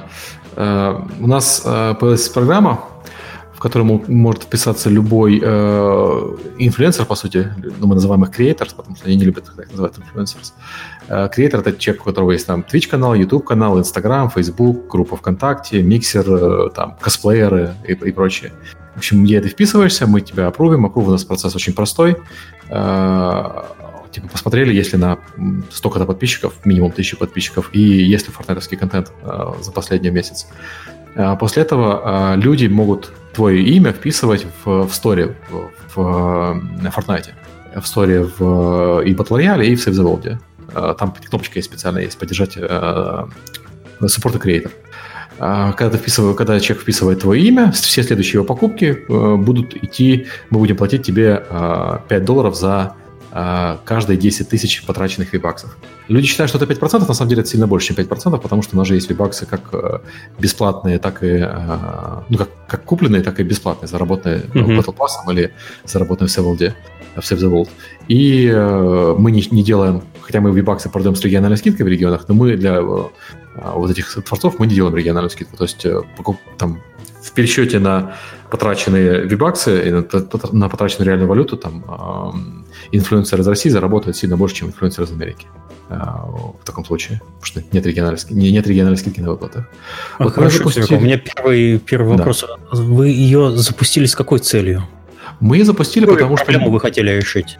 А, проблема следующая. У нас... Э, я рассказывал в свое время, тебе, по-моему, рассказывал, и Алексу точно рассказывал, про то, когда мы запускали Save the Vault, и мы платили... У нас была программа, э, мы платили... Э, я не помню, по-моему, десять процентов мы платили за проданные копии э, Save the Vault по партнерской ссылке. Мы платили инфлюенсерам. Да, и такое мы, было, да. Да, и мы тогда смогли включить в программу, не очень много народу. У нас было в программе тогда что-то, чтобы не соврать, двести пятьдесят или триста человек. И мы увидели, что основные продажи вот в пересчете на размер аудитории приносят не большие чуваки, а средние и маленькие. То есть там есть люди, у которых конверсия продаж совершенно невероятная, потому что у них, когда ты средний инфлюенсер, у тебя, может, аудитория поменьше, но у тебя контакт с аудиторией лучше. То есть тебе люди больше доверяют, чем uh-huh. большому чуваку какому-нибудь. Стопудово так, да. Да, и это, это, не, это, ну, это такое общее правило, но оно не всегда так. Есть средние инфлюенсеры, у которых, которым люди не доверяют. Есть большие инфлюенсеры, которым, людям доверяют, которым люди доверяют. Вот, то есть это нельзя так посмотреть на канал и сказать, ага, у этого человека пять миллионов подписчиков, значит, у него э, будет такие, так, такое-то количество продаж в два раза больше, чем у этого человека, у которого два с половиной миллиона подписчиков. Может быть, что у человека два с половиной миллиона подписчиков будет продаж, я не шучу, в десять раз больше, чем у человека с пятью миллионами подписчиков. Э, мы видели вот такой разброс, даже больше. Соответственно, да. Ну, у нас, у нас прям то же самое, хоть и маленький масштаб совсем, но да. маленькие да. прямо в разы эффективнее, чем крупные, которые да. бьют в молоко. А проблема в том, что маленьких очень много, очень сложно с ними работать, если ты работаешь с ними в ручном режиме, и очень сложно э, э, им э, ну, договариваться про это все. Поэтому мы сделали автоматизированную программу, она пока как ивент работает, дальше посмотрим. Э, ты вписываешься, у нас сейчас там почти семь тысяч уже инфлюенсеров вписано, э, вписалось, и э, если тебе люди поддерживают, то они э, будут... тебе будут идти деньги. Если люди тебя не поддерживают, даже если они тебя смотрят на Ютубе там, или на Твиче, то денег, соответственно, ты работаешь меньше. И результаты, собственно, подтверждают. Мы видим людей, у которых кликбейтные видео на Ютубе, которые не зарабатывают вообще почти ничего на этой программе. А есть люди, у которых э, контент э, тематический, там есть товарищ, который гайды делает по батлпассовским челленджам, есть люди, которые там делают э, смешные ролики, и они зарабатывают много. У нас один товарищ, когда мы открыли статистику, он прямо на стриме плакал, когда узнал, сколько денег он заработал. Потому что заработал сильно больше, чем за этого за, за год. Этой программы. Мы это делали, потому что мы хотим, чтобы люди, которые создают контент для нас, они тупо не обанкротились. То есть мы хотим, вот человек делает хорошие гайды по Battle Pass, предположим, да, мы хотим, чтобы он получал деньги, продолжал делать и получал за это деньги, чтобы он мог себе позволить делать контент для Fortnite, чтобы у меня не было ситуации, когда вот или я делаю контент для Fortnite, или я кормлю семью. Вот. Но при этом там мы чате, не можем... Серега, там в чате задают вопрос, а Patreon спорно по Fortnite подойдет к вас как э, контент-креатор? А у нас спорно нельзя. Эх. Вот. А на Steam ну, можно. Ну, можно же не говорить. Как тебе такое? Нет, по Fortnite порно нельзя. То есть ты делаешь не порно-контент, окей, а порно-контент по Fortnite мы не пустим. Сори, у нас в игре очень много детей, у нас рейтинг двенадцать плюс. Мы не можем поддерживать порно. Была бы у нас игра восемнадцать плюс, да, без проблем. а, вот, и а, мы вот неделю эту программу откатали, а, там очень серьезные заработки у людей. То есть, когда я говорю серьезно, я говорю, что там многие люди заработали сотни тысяч а, долларов за эту неделю. Ни один, ни два, ни три, многие. А, то есть, программа вроде как пошла позитивно, была воспринята позитивно инфлюенсерами. Я считаю, что, вот мое личное мнение, я считаю, что э, инфлюенсеры – это сейчас э, самый мощный канал маркетинга, которому вся игровая индустрия недоплачивает, потому что мы не можем понять, какая часть этого канала эффективна, какая часть этого канала неэффективна. То есть если просто кидать деньги в инфлюенсеров, то в целом mm-hmm. кажется, что не очень эффективно, потому что у нас на всех остальных каналах, на Google Ads, там, и на Facebook Ads, и на всех остальных у нас есть параметры, которые показывают, насколько они эффективны, насколько это все конвертируется. Вот эта система, она позволяет там отследить эффективность каждого конкретного создателя и, соответственно, заплатить ему, исходя из этой эффективности. Серег, а если э, с моего канала на Ютубе э, игрок пришел в Fortnite, э, заплатил там сколько-то, я в итоге получаю там свой бонус, а потом он еще играл год и через год еще раз заплатил. Я с этого второго платежа тоже что-то получаю? Э, он должен твое имя вносить... Э, у нас оно работает как твитческая подписка. Угу. Раз в две недели он должен тебя вносить твое имя. Он не должен приходить с твоего канала, он должен раз в две недели вносить твое имя в... в поле, кого он поддерживает. И он в любой момент может тебя заменить на кого-то другого. Поддерживать можно только одного человека. Это сделано, да, что если ты, условно говоря, сделал... Мы не считаем, что нам приведут инфлюенсеры людей, потому что у нас сейчас не та ситуация, когда нам нужно приводить еще людей. У нас так играют. То есть, ну, на Западе, по крайней мере, играют все. Ситуация... Уйдите, пожалуйста. Да, ситуация, когда надо удерживать людей.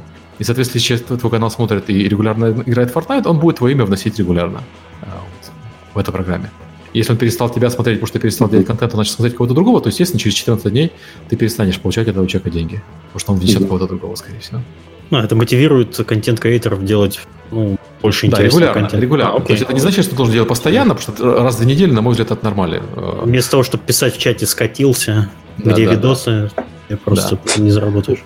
Угу. Очень круто, конечно, что такой, такая система начала работать. Я, я думаю, будет... Ну, сейчас еще, я думаю, не взрыв. Сейчас еще все это непонятно и как бы сложно. Но как только вы где-то опубликуете, там, когда первые платежи будут инфлюенсерам, какой-нибудь там парень снимет ролик, что вот у меня там десять тысяч подписчиков, я зарабатываю десять тысяч долларов на Fortnite, это будет просто взрыв.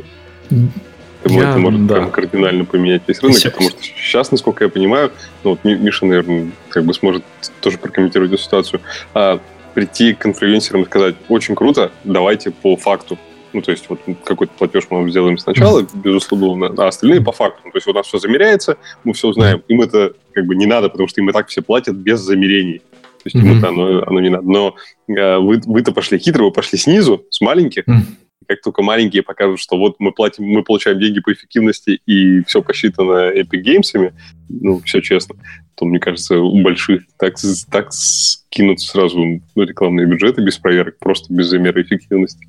Что, я я надеюсь, что, это, что мы будем не, не последний, кто это сделает. Я надеюсь, что остальные тоже перейдут на, на, на похожий механизм. Потому что реально у нас распределение денег на рынке получается непропорционально в сторону больших инфлюенсеров, потому что с большими просто легче заключать контракты. Угу. Ну, да. А с каждым маленьким не, не подпишешься, особенно когда каждый маленький там, сидит в какой-нибудь там, Новой Зеландии или там где-нибудь еще. Больше. Я как раз хотел спросить, почему до сих пор индустрия, кроме вас, не додумалась до такого, в принципе, а простого, есть. элегантного... Нет, нет, это, это, это аффилированная это программа, есть. Они есть, они просто не бывают, они редко бывают масштабные. Ну, хорошо, у Blizzard есть такая аффилированная программа? Нет, нет, да. Нет, Blizzard нет. нет ну, у Хамла есть, например. Ну, да. У этих да. есть, если кто-то хочет прям в свою небольшую игру строить, попытаться хоть как-то, у X-Soul, по-моему, есть... недавно относительно появилось. У Xolo есть такой механизм, у Xolo проблема в том, что тебе надо будет, если ты встроишь свою игру, тебе надо будет с каждым заново подписываться. То есть хамбловская программа лучше в этом плане. Ну да. Вот. А хамбловская же не всем, насколько я понимаю, доступна.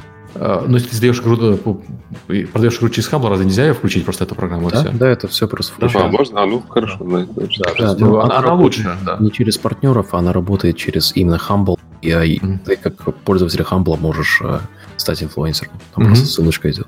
Просто, у Амазона а, такая программа есть, если что. Там тоже продавцы через Амазон да. могут включаться, не включаться. Вот мне кажется, здесь ключевая разница в том, что здесь идет не через ссылку, а именно через название инфлюенсера. Mm-hmm. Это то, как оно делается прозрачным, что ли. Потому что все эти программы, мы, мы тоже свою строили. Это, когда mm-hmm. мы свою сторону строили там, три года назад, mm-hmm. и там вся ситуация с джи два вышла. Это не новая идея, но новое исполнение, у вас есть масштабный проект, на котором вы можете это все делать. Но мы честно, мы стали... Ссылки у нас тоже будут в, в, в, через некоторое время. Мы стартовали не ссылок, потому что мы хотели, чтобы люди на консолях это делали тоже.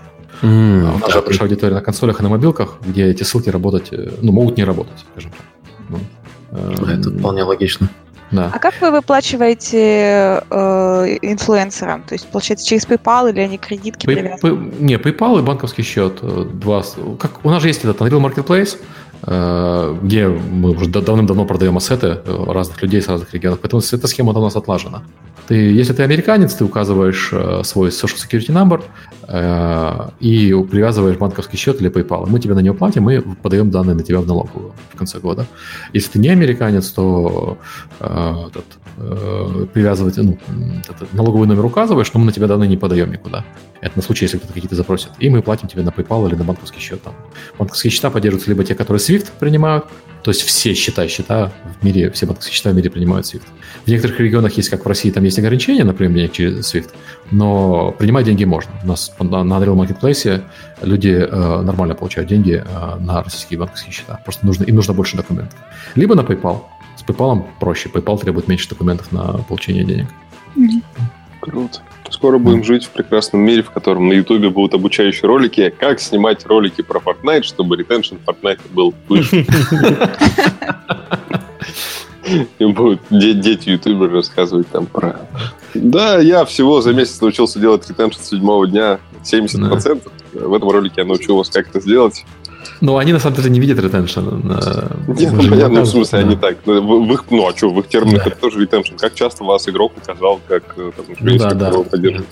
И как часто переключают. Но вот это, кстати, с, с вводом имени, это, там интересная ситуация, что большинство людей указывает имя не после того, как они посмотрели ролик. То есть я посмотрел ролик, там, предположим, твой, и такой думаю, о, надо же Олега поддержать, пойду введу имя Олег. Я не бегу сразу вводить имя Олег, я введу имя Олег, когда в следующий раз буду покупать что-нибудь. То есть у нас спайки, каждый раз, когда мы обновляем магазин, у нас спайк людей, которые, а, нужно купить новый скинчик, так, кого я последний раз смотрел, кто был классный, Олег. Ввожу Олег, покупаю скинчик. Олег классный, да. Да, Олег классный, да.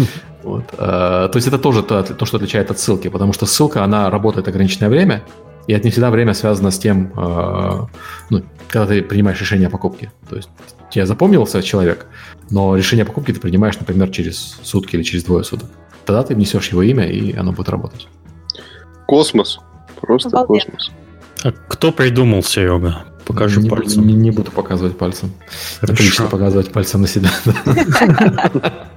Это наше солнышко. А, ну, такая штука. А... У тебя будет теперь э, книжка маркетинг игр для ютуберов? Надо. Им теперь надо. Раньше девелоперам надо было. Теперь все. Давай ютуберов научим маркетингу. Да, хорошая вещь, но нет. Никогда. У меня э, вот люди жалуются, ну не, не то, что там жалуются, но есть, э, я сам на себя жалуюсь, что у нас на Steam Spy в последнее время мало фичей новых. А это связано с тем, что тут тупо времени нет все это пилить. И, и когда там книжки писать-то? Завал вообще страшнейший. Подкасты-то у да, нас ты, прыгаются. Ты, да. ты, ты сделай такую да. же партнерскую программу для Steam Spy. Кого, кого разработчика поддержать? Пусть они пишут сами, да, там фичи. Хорош, хорошая идея. Или запонсорсить вообще. Да. Ну, или запонсорсить, да. Но опенсорсить стыдно. Там такой код, конечно, кривой. Ну да. У всех остальных в этом мире хороший код. Все сразу пишут хороший, да. Это один Серега там говнокодит. Олег, ты не видел мой код на Steam Spy просто. Олег, ну я могу тебе показать Серегин код, ты мне скажи. Если он стесняется, я, я тебе покажу. Не, не, не, ну не хочет, раз не надо. Олег, больше тогда в подкаст приходите будет, что это? Кому я пришел, господи? Знаешь, есть такой старый плакат. Посмотри, что за фигню ты написал. На нас пальцем показывать. Ай, хорошо. У меня там плохо все, да. Давайте двинемся опять дальше, потому что мы уже, в принципе, приближаемся к нашему временному лимиту, а еще... минимум одна интересная тема у нас есть про mm-hmm. то, что в последние месяцы у нас довольно часто поднимаются вопросы кранчей в игровой индустрии. Внезапно люди почему-то узнали, что люди перерабатывают, и из этого получаются какие-то ну, странные истории. Mm-hmm. Кто-то на этом проигрывает, э, компании типа Telltale, а некоторые компании э, даже немножко выигрывают в точке зрения пиара. Ну, в частности, да. Кранч, он в игровой индустрии, это, к сожалению, привычная тема. Он сейчас, и, и, это опять-таки мне сложно говорить, потому что, возможно, я э, просто по должности поднялся. Мне кажется, что он стал меньше сейчас, чем был пять лет назад. Вот. Но, к сожалению, он все еще есть, и, и это не только игровая индустрия, софтовая тоже. Давай в нашем понимании определим понятие кранча. Кранч — это когда это смесь аврала с переработкой. Вот люди жалуются, почему мы используем слово кранч, а не э, русскоязычные аналоги. Потому что э, кранч — это совмещает два любимых русских слова. Аврал — когда у тебя внезапно все пропало, все горит. И переработка — когда тебе из-за этого надо оставаться дольше на работе. То есть кранч, например, когда у нас выход игры планируется через два месяца, и э, мы идем позади плана. И вот мы знаем, что два месяца мы, мы отстаем от плана, и, соответственно, чтобы нам догнать, нам эти два месяца придется кранчить. И два месяца кранчить — это означает, что люди будут работать больше, чем э, положенные сорок часов в неделю, люди будут приходить на выходных, люди будут задерживаться после работы и так далее. То есть обычно про, там, простые переработки, когда там, ну, я не знаю, вчера задержался до семи часов вместо, вместо шести, потому что надо было кое-что закрыть. Обычно это кранчем не называют, потому что там два-три часа в неделю — это нормальная ситуация абсолютно. Никто на это не жалуется. Кранчем называют обычно, когда там у тебя там регулярно, хотя бы там пару недель, и ты там пятьдесят часов и больше работаешь. Вот это уже неприятно. Такие, не, такие, поднимите руки, кто кранчевал. Я думаю, что все подняли. А, ну да, как бы все подняли. Да, да. Ну, тут, мне кажется, очень интересная ситуация вышла, когда си и о компании в интервью говорит, что ну мы как бы работали по сто часов в неделю. И mm-hmm. он такой, типа, ну, no big deal. Да, и э, все на Твиттере просто взрываются и говорят, как вы смеете, все такое, а там сидит такой, ну, no big deal. И потом э, пошла вся эта, э, весь круговорот с интервью, как они буквально, по-моему, вчера они сняли эмбарго э, конфиденциальность для сотрудников, типа, сотрудники, пожалуйста, идите, расскажите всем, что не все так плохо э, на соцсетях и на э, интервью с прессой. Вот это такая забавная двоякая ситуация, потому что э, мне кажется, что все, кто работал над играми, ну, когда-то кранчил. Но э, под, он, в моем опыте очень редко было такое, что вот, ну, как бы оно того не стоило, да? Э, как-то странная ситуация, потому что все говорят про рабочие условия, но mm-hmm. с этим в индустрии идет столько э, людей, что э, просто вот работать над игрой, которая успешная, это как бы, ну, карьеру бустанет, как минимум. Ну, понимаешь, люди правильно говорят, что э, карьеру бустанет, но во многих случаях, то есть не, не все компании платят бонусы по м, всем сотрудникам, есть компании, которые платят бонус только менеджменту. Это как бы кранчат все, а бонусы mm-hmm. получает менеджмент. Это, это не очень приятно.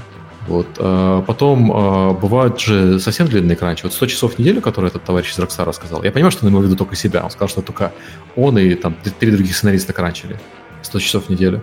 Но я лично, мне страшно представить. Я, я, я бы, например, не выдержал сто часов в неделю работать. Я бы сломался в эту неделю. Ну, это, это сложная неделя. Да. да, да. Это понятно, что систематично такое, когда у тебя там нету стабильно восемь часов в день на сон, там, знаешь, mm-hmm. там помыться, поесть, а не джанкфуд есть. Это mm-hmm. долгосрочно оно никаким образом не работает.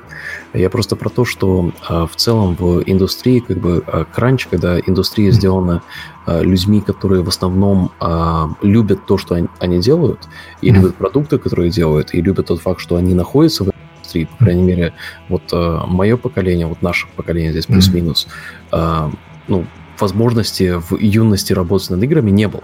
Поэтому, mm-hmm. как только она появилась, это как мечта сбылась. Сейчас, да, понятно, есть куча а, способов получить информацию, есть куча способов биться в индустрии, mm-hmm. есть возможность работать над своими играми.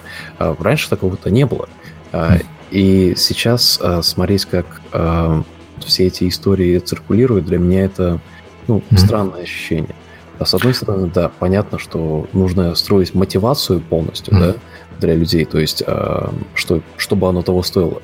А с другой стороны, иногда это ситуации, когда, ну, а, честно, со скиллами, когда у тебя есть, а, например, full-stack разработчик или C++ программист, ну, реально есть, есть уйма, уйма карьер, который будет зарабатывать гораздо больше и иметь стабильную сорокачасовую рабочую неделю.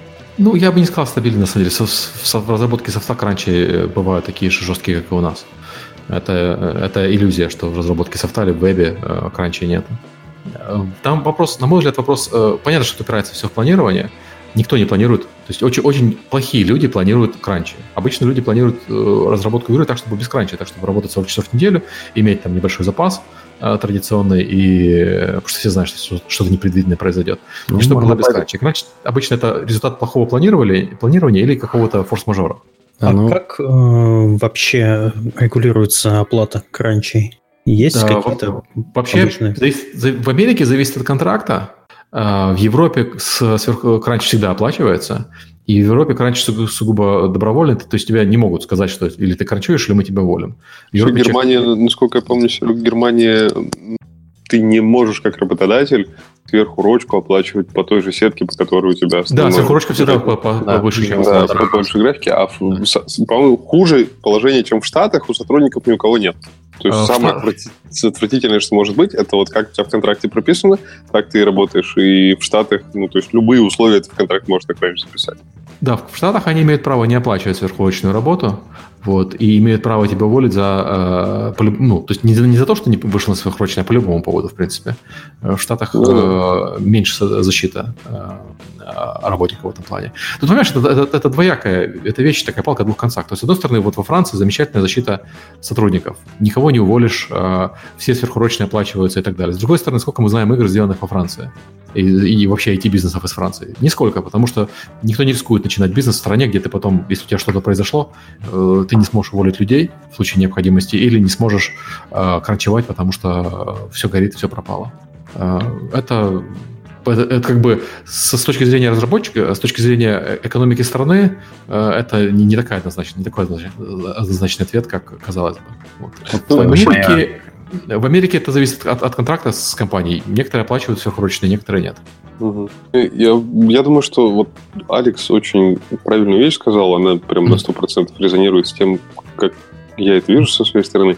А, то, как это оформляется, как это мы должны оплачивать по закону в разных странах, это все на второй план может отойти, потому что у нас все-таки индустрия довольно романтичная, то есть она такая, тут люди за романтику приходят очень часто. И а, совершенно можно точно выделить две ветки на этом дереве решений. Первое – это люди понимают, почему они кранчуют. И если они понимают, они вот с этой целью вместе, они горят этой игрой, или горят целью компании, или горят там, тем, что идут за основателем там, или за менеджером, неважно. Они на любых условиях покранчуют, им будет круто, у них будет ощущение, как у спортсмена, который вот чуть-чуть побольше потренировался и на соревнованиях еще круче выступил. А вторая ветка — это если они не понимают, или если они покранчевали пару раз, и это каждый раз заканчивалось какой-то невнятной ерундой и, в общем, непонятно зачем. Вот если они не понимают зачем, там не поможет ничего. Никакого ни планирования, ни... кранч сто часов в неделю длиной два месяца. Люди просто перегорят, или уволятся, или потеряют вообще всякий интерес к тому, что они делают. В общем, убьется у них эта романтика. Mm-hmm. А, и поэтому в нашей индустрии, мне кажется, а, так как проекты, наверное, поделены где-то пятьдесят на пятьдесят, там, где люди понимают, что они делают, где не понимают, то поэтому такой, такая холиварная ситуация и есть с кранчем. Ну, то есть, я не знаю, я вообще, по-моему, все считают, что согласны, что кранч – это плохо, потому что, когда ты кранчуешь, это ненормальный режим работы, у тебя после кранча люди будут восстанавливаться, и производительность труда упадет, и все такое. Все понимают, что ну, это нехорошо. Ну, если, если всех под одну гребенку, то да. Ну, ты вот вспомни, там, я не знаю, когда тебе двадцать лет было. Ну, что, не круто, что ли, было профигачить неделю так, чтобы вот прямо сделать что-то? Да, ты знаешь, я тебе, я, я тебе могу рассказать, когда мне было двадцать лет, на самом деле, даже меньше, чем двадцать лет. Я подрабатывал, я работал в университете, и... Я был очень бедный, поэтому я подрабатывал еще в, в газете, которая выходила еженедельно. Занимался версткой. И э, я уволился оттуда, потому что мы один раз сдавали номер э, газеты еженедельно. Мы сдавали его два дня подряд. Я... Не, не два дня. Я сидел все выходные и работал в том числе и ночью в офисе. И потом э, в понедельник мы отправляли ночью в типографию. То есть, по сути, семьдесят два часа подряд э, без сна э, я работал на кофеине. Я вот, когда мы отправили, отправили, я на себя так посмотрел в зеркало, посмотрел, почувствовал, подумал, как я себя чувствую, я уволился к чертовой матери оттуда. Вот, потому что как бы умереть в двадцать пять лет от удара мне не улыбалось. Ну, ты, ты же работал в газете-то, я так понимаю, чтобы денег подзаработать. Ну есть, да, я, просто... не, я не горел желанием ну, верстать ну, газеты всю свою жизнь. Я, ну, я, я, помню, как, да. Как, да, я помню, как я работал там на одной из первых работ.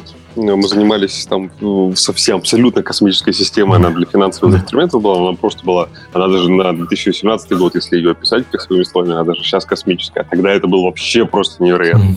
А, и, то есть меня так перло вот все семь дней в неделю это фигачить и дома там появляться только, чтобы поспать, быстро перебежать обратно. То есть нас вообще никто не заставлял кричевать. Ну, это вот просто настолько, настолько хотелось этим заниматься, настолько это то, что нужно было.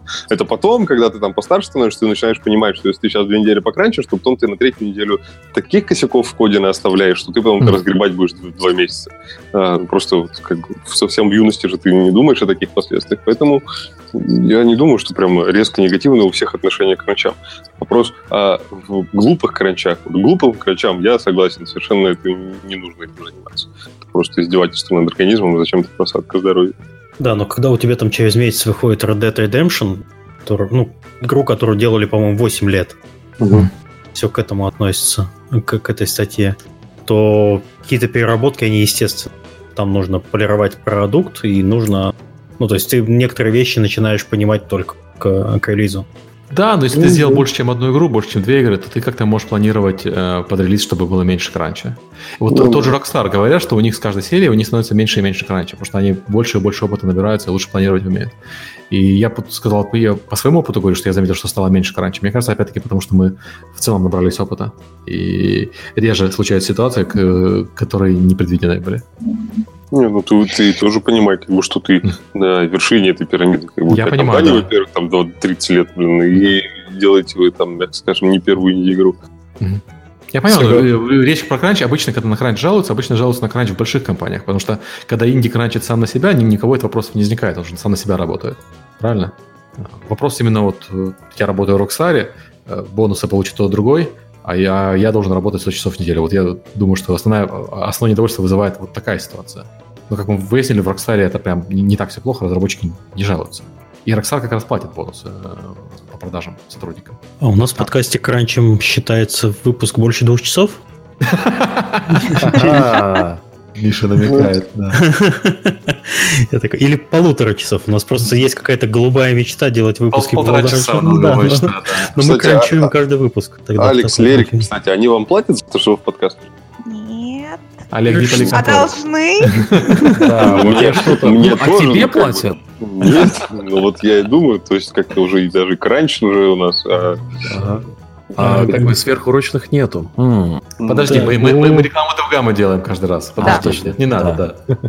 Ну, и, хорошо, и, Олег, и, Олег, и Олега говорим, что он классный. Че тебе плохо, что ли, от этого? Че тебе деньгами доказывать, что ты классный? Вообще, да. Короче, я тебе пиво куплю, как и в прошлый раз. В прошлый раз Андрей нам обоим купил пиво, если что. Андрей же тоже сотрудник TinyBuild, так что... Хорошо. Вообще, на тему кранча, я согласен, что глупый кранч – это глупо. Это не систематично, а просто вот когда у тебя есть столько дат, которые нужно, когда там ритейл или еще что-то, вот нужно э, сделать релиз. Вот гол должен быть в этот день. Ты понимаешь, что ты не успеваешь. И это иногда, ну, бывают такие напряжные недели, а иногда бывают такие веселые недельки, когда там, о, типа четыре часа сейчас кью эй будет делать что-то, я пойду посплю. Пошел, поспал там полтора часа, пошел опять кофе сделал, и смотришь, тебе пришел билд из кью эй. Как бы э, на Reddit была очень интересная дискуссия на тему вот как раз кранча и все остальное, где э, все... обозреваются, что кранч это плохо, это все вообще отвратительно, нужно всех уволить, а, что да, плохо, плохо спланированный кранч это плохо. Но там был один комментарий от человека, который рассказывал, как а, три эй а, большой шипали несколько лет назад, а, и про то, как они, да, они пятнадцать часов в день в офисе, но половину времени просто сидят и ждут, потому что у них а, кью эй и а, команда разработки были в разных временных зонах, и каждый mm-hmm. работал по сменам. И вот такие вещи, да, к сожалению, они бывают особо. Рынок. Ну, это, это прям совсем плохое планирование. Как, то есть, можно же людей распустить, пусть приходят, блин, попозже. No. Вот. А, no. Я да, думаю, я это... предлагаю... Ну, на этой... Хватит кранчевать? Да, да, хватит кранчевать с подкастом. Да. Я, я уже кушать хочу. Пойду, наверное, даже покушаю. А... Хорошее новое тайское место рядом есть. Пойду тоже туда покушаю. Я выезжаю. Приезжай, да. Спасибо всем, кто слушал. Следующей темы у нас опять пока еще нету, но мы это обязательно сделаем за выходные. Так что приходите опять в следующие выходные. Будем, будем опять что-нибудь интересное обсуждать, как и сегодня, как и всегда, как и в будущем. Все. Спасибо всем гостям. Ну, каким гостям? Это все друзья уже, все приходят. Очень обычно, обычно, обычно ты Миш врагов зовем. Спасибо, что пускаете. Не заплачили сейчас канал. Нет, нет, мы вас любим. Пока-пока. Пока. Всем пока, Олег классный. Что вы, ёпарасоте? Все. Вот так вот родился мемасик. Олег классный. Все, хочу картинку с Олегом и надписью «Олег классный». Значок от Penny Arcade. Полку надо. Чего устроили? На иконку этого видео. Ладно, я должен выключать микрофон, извините.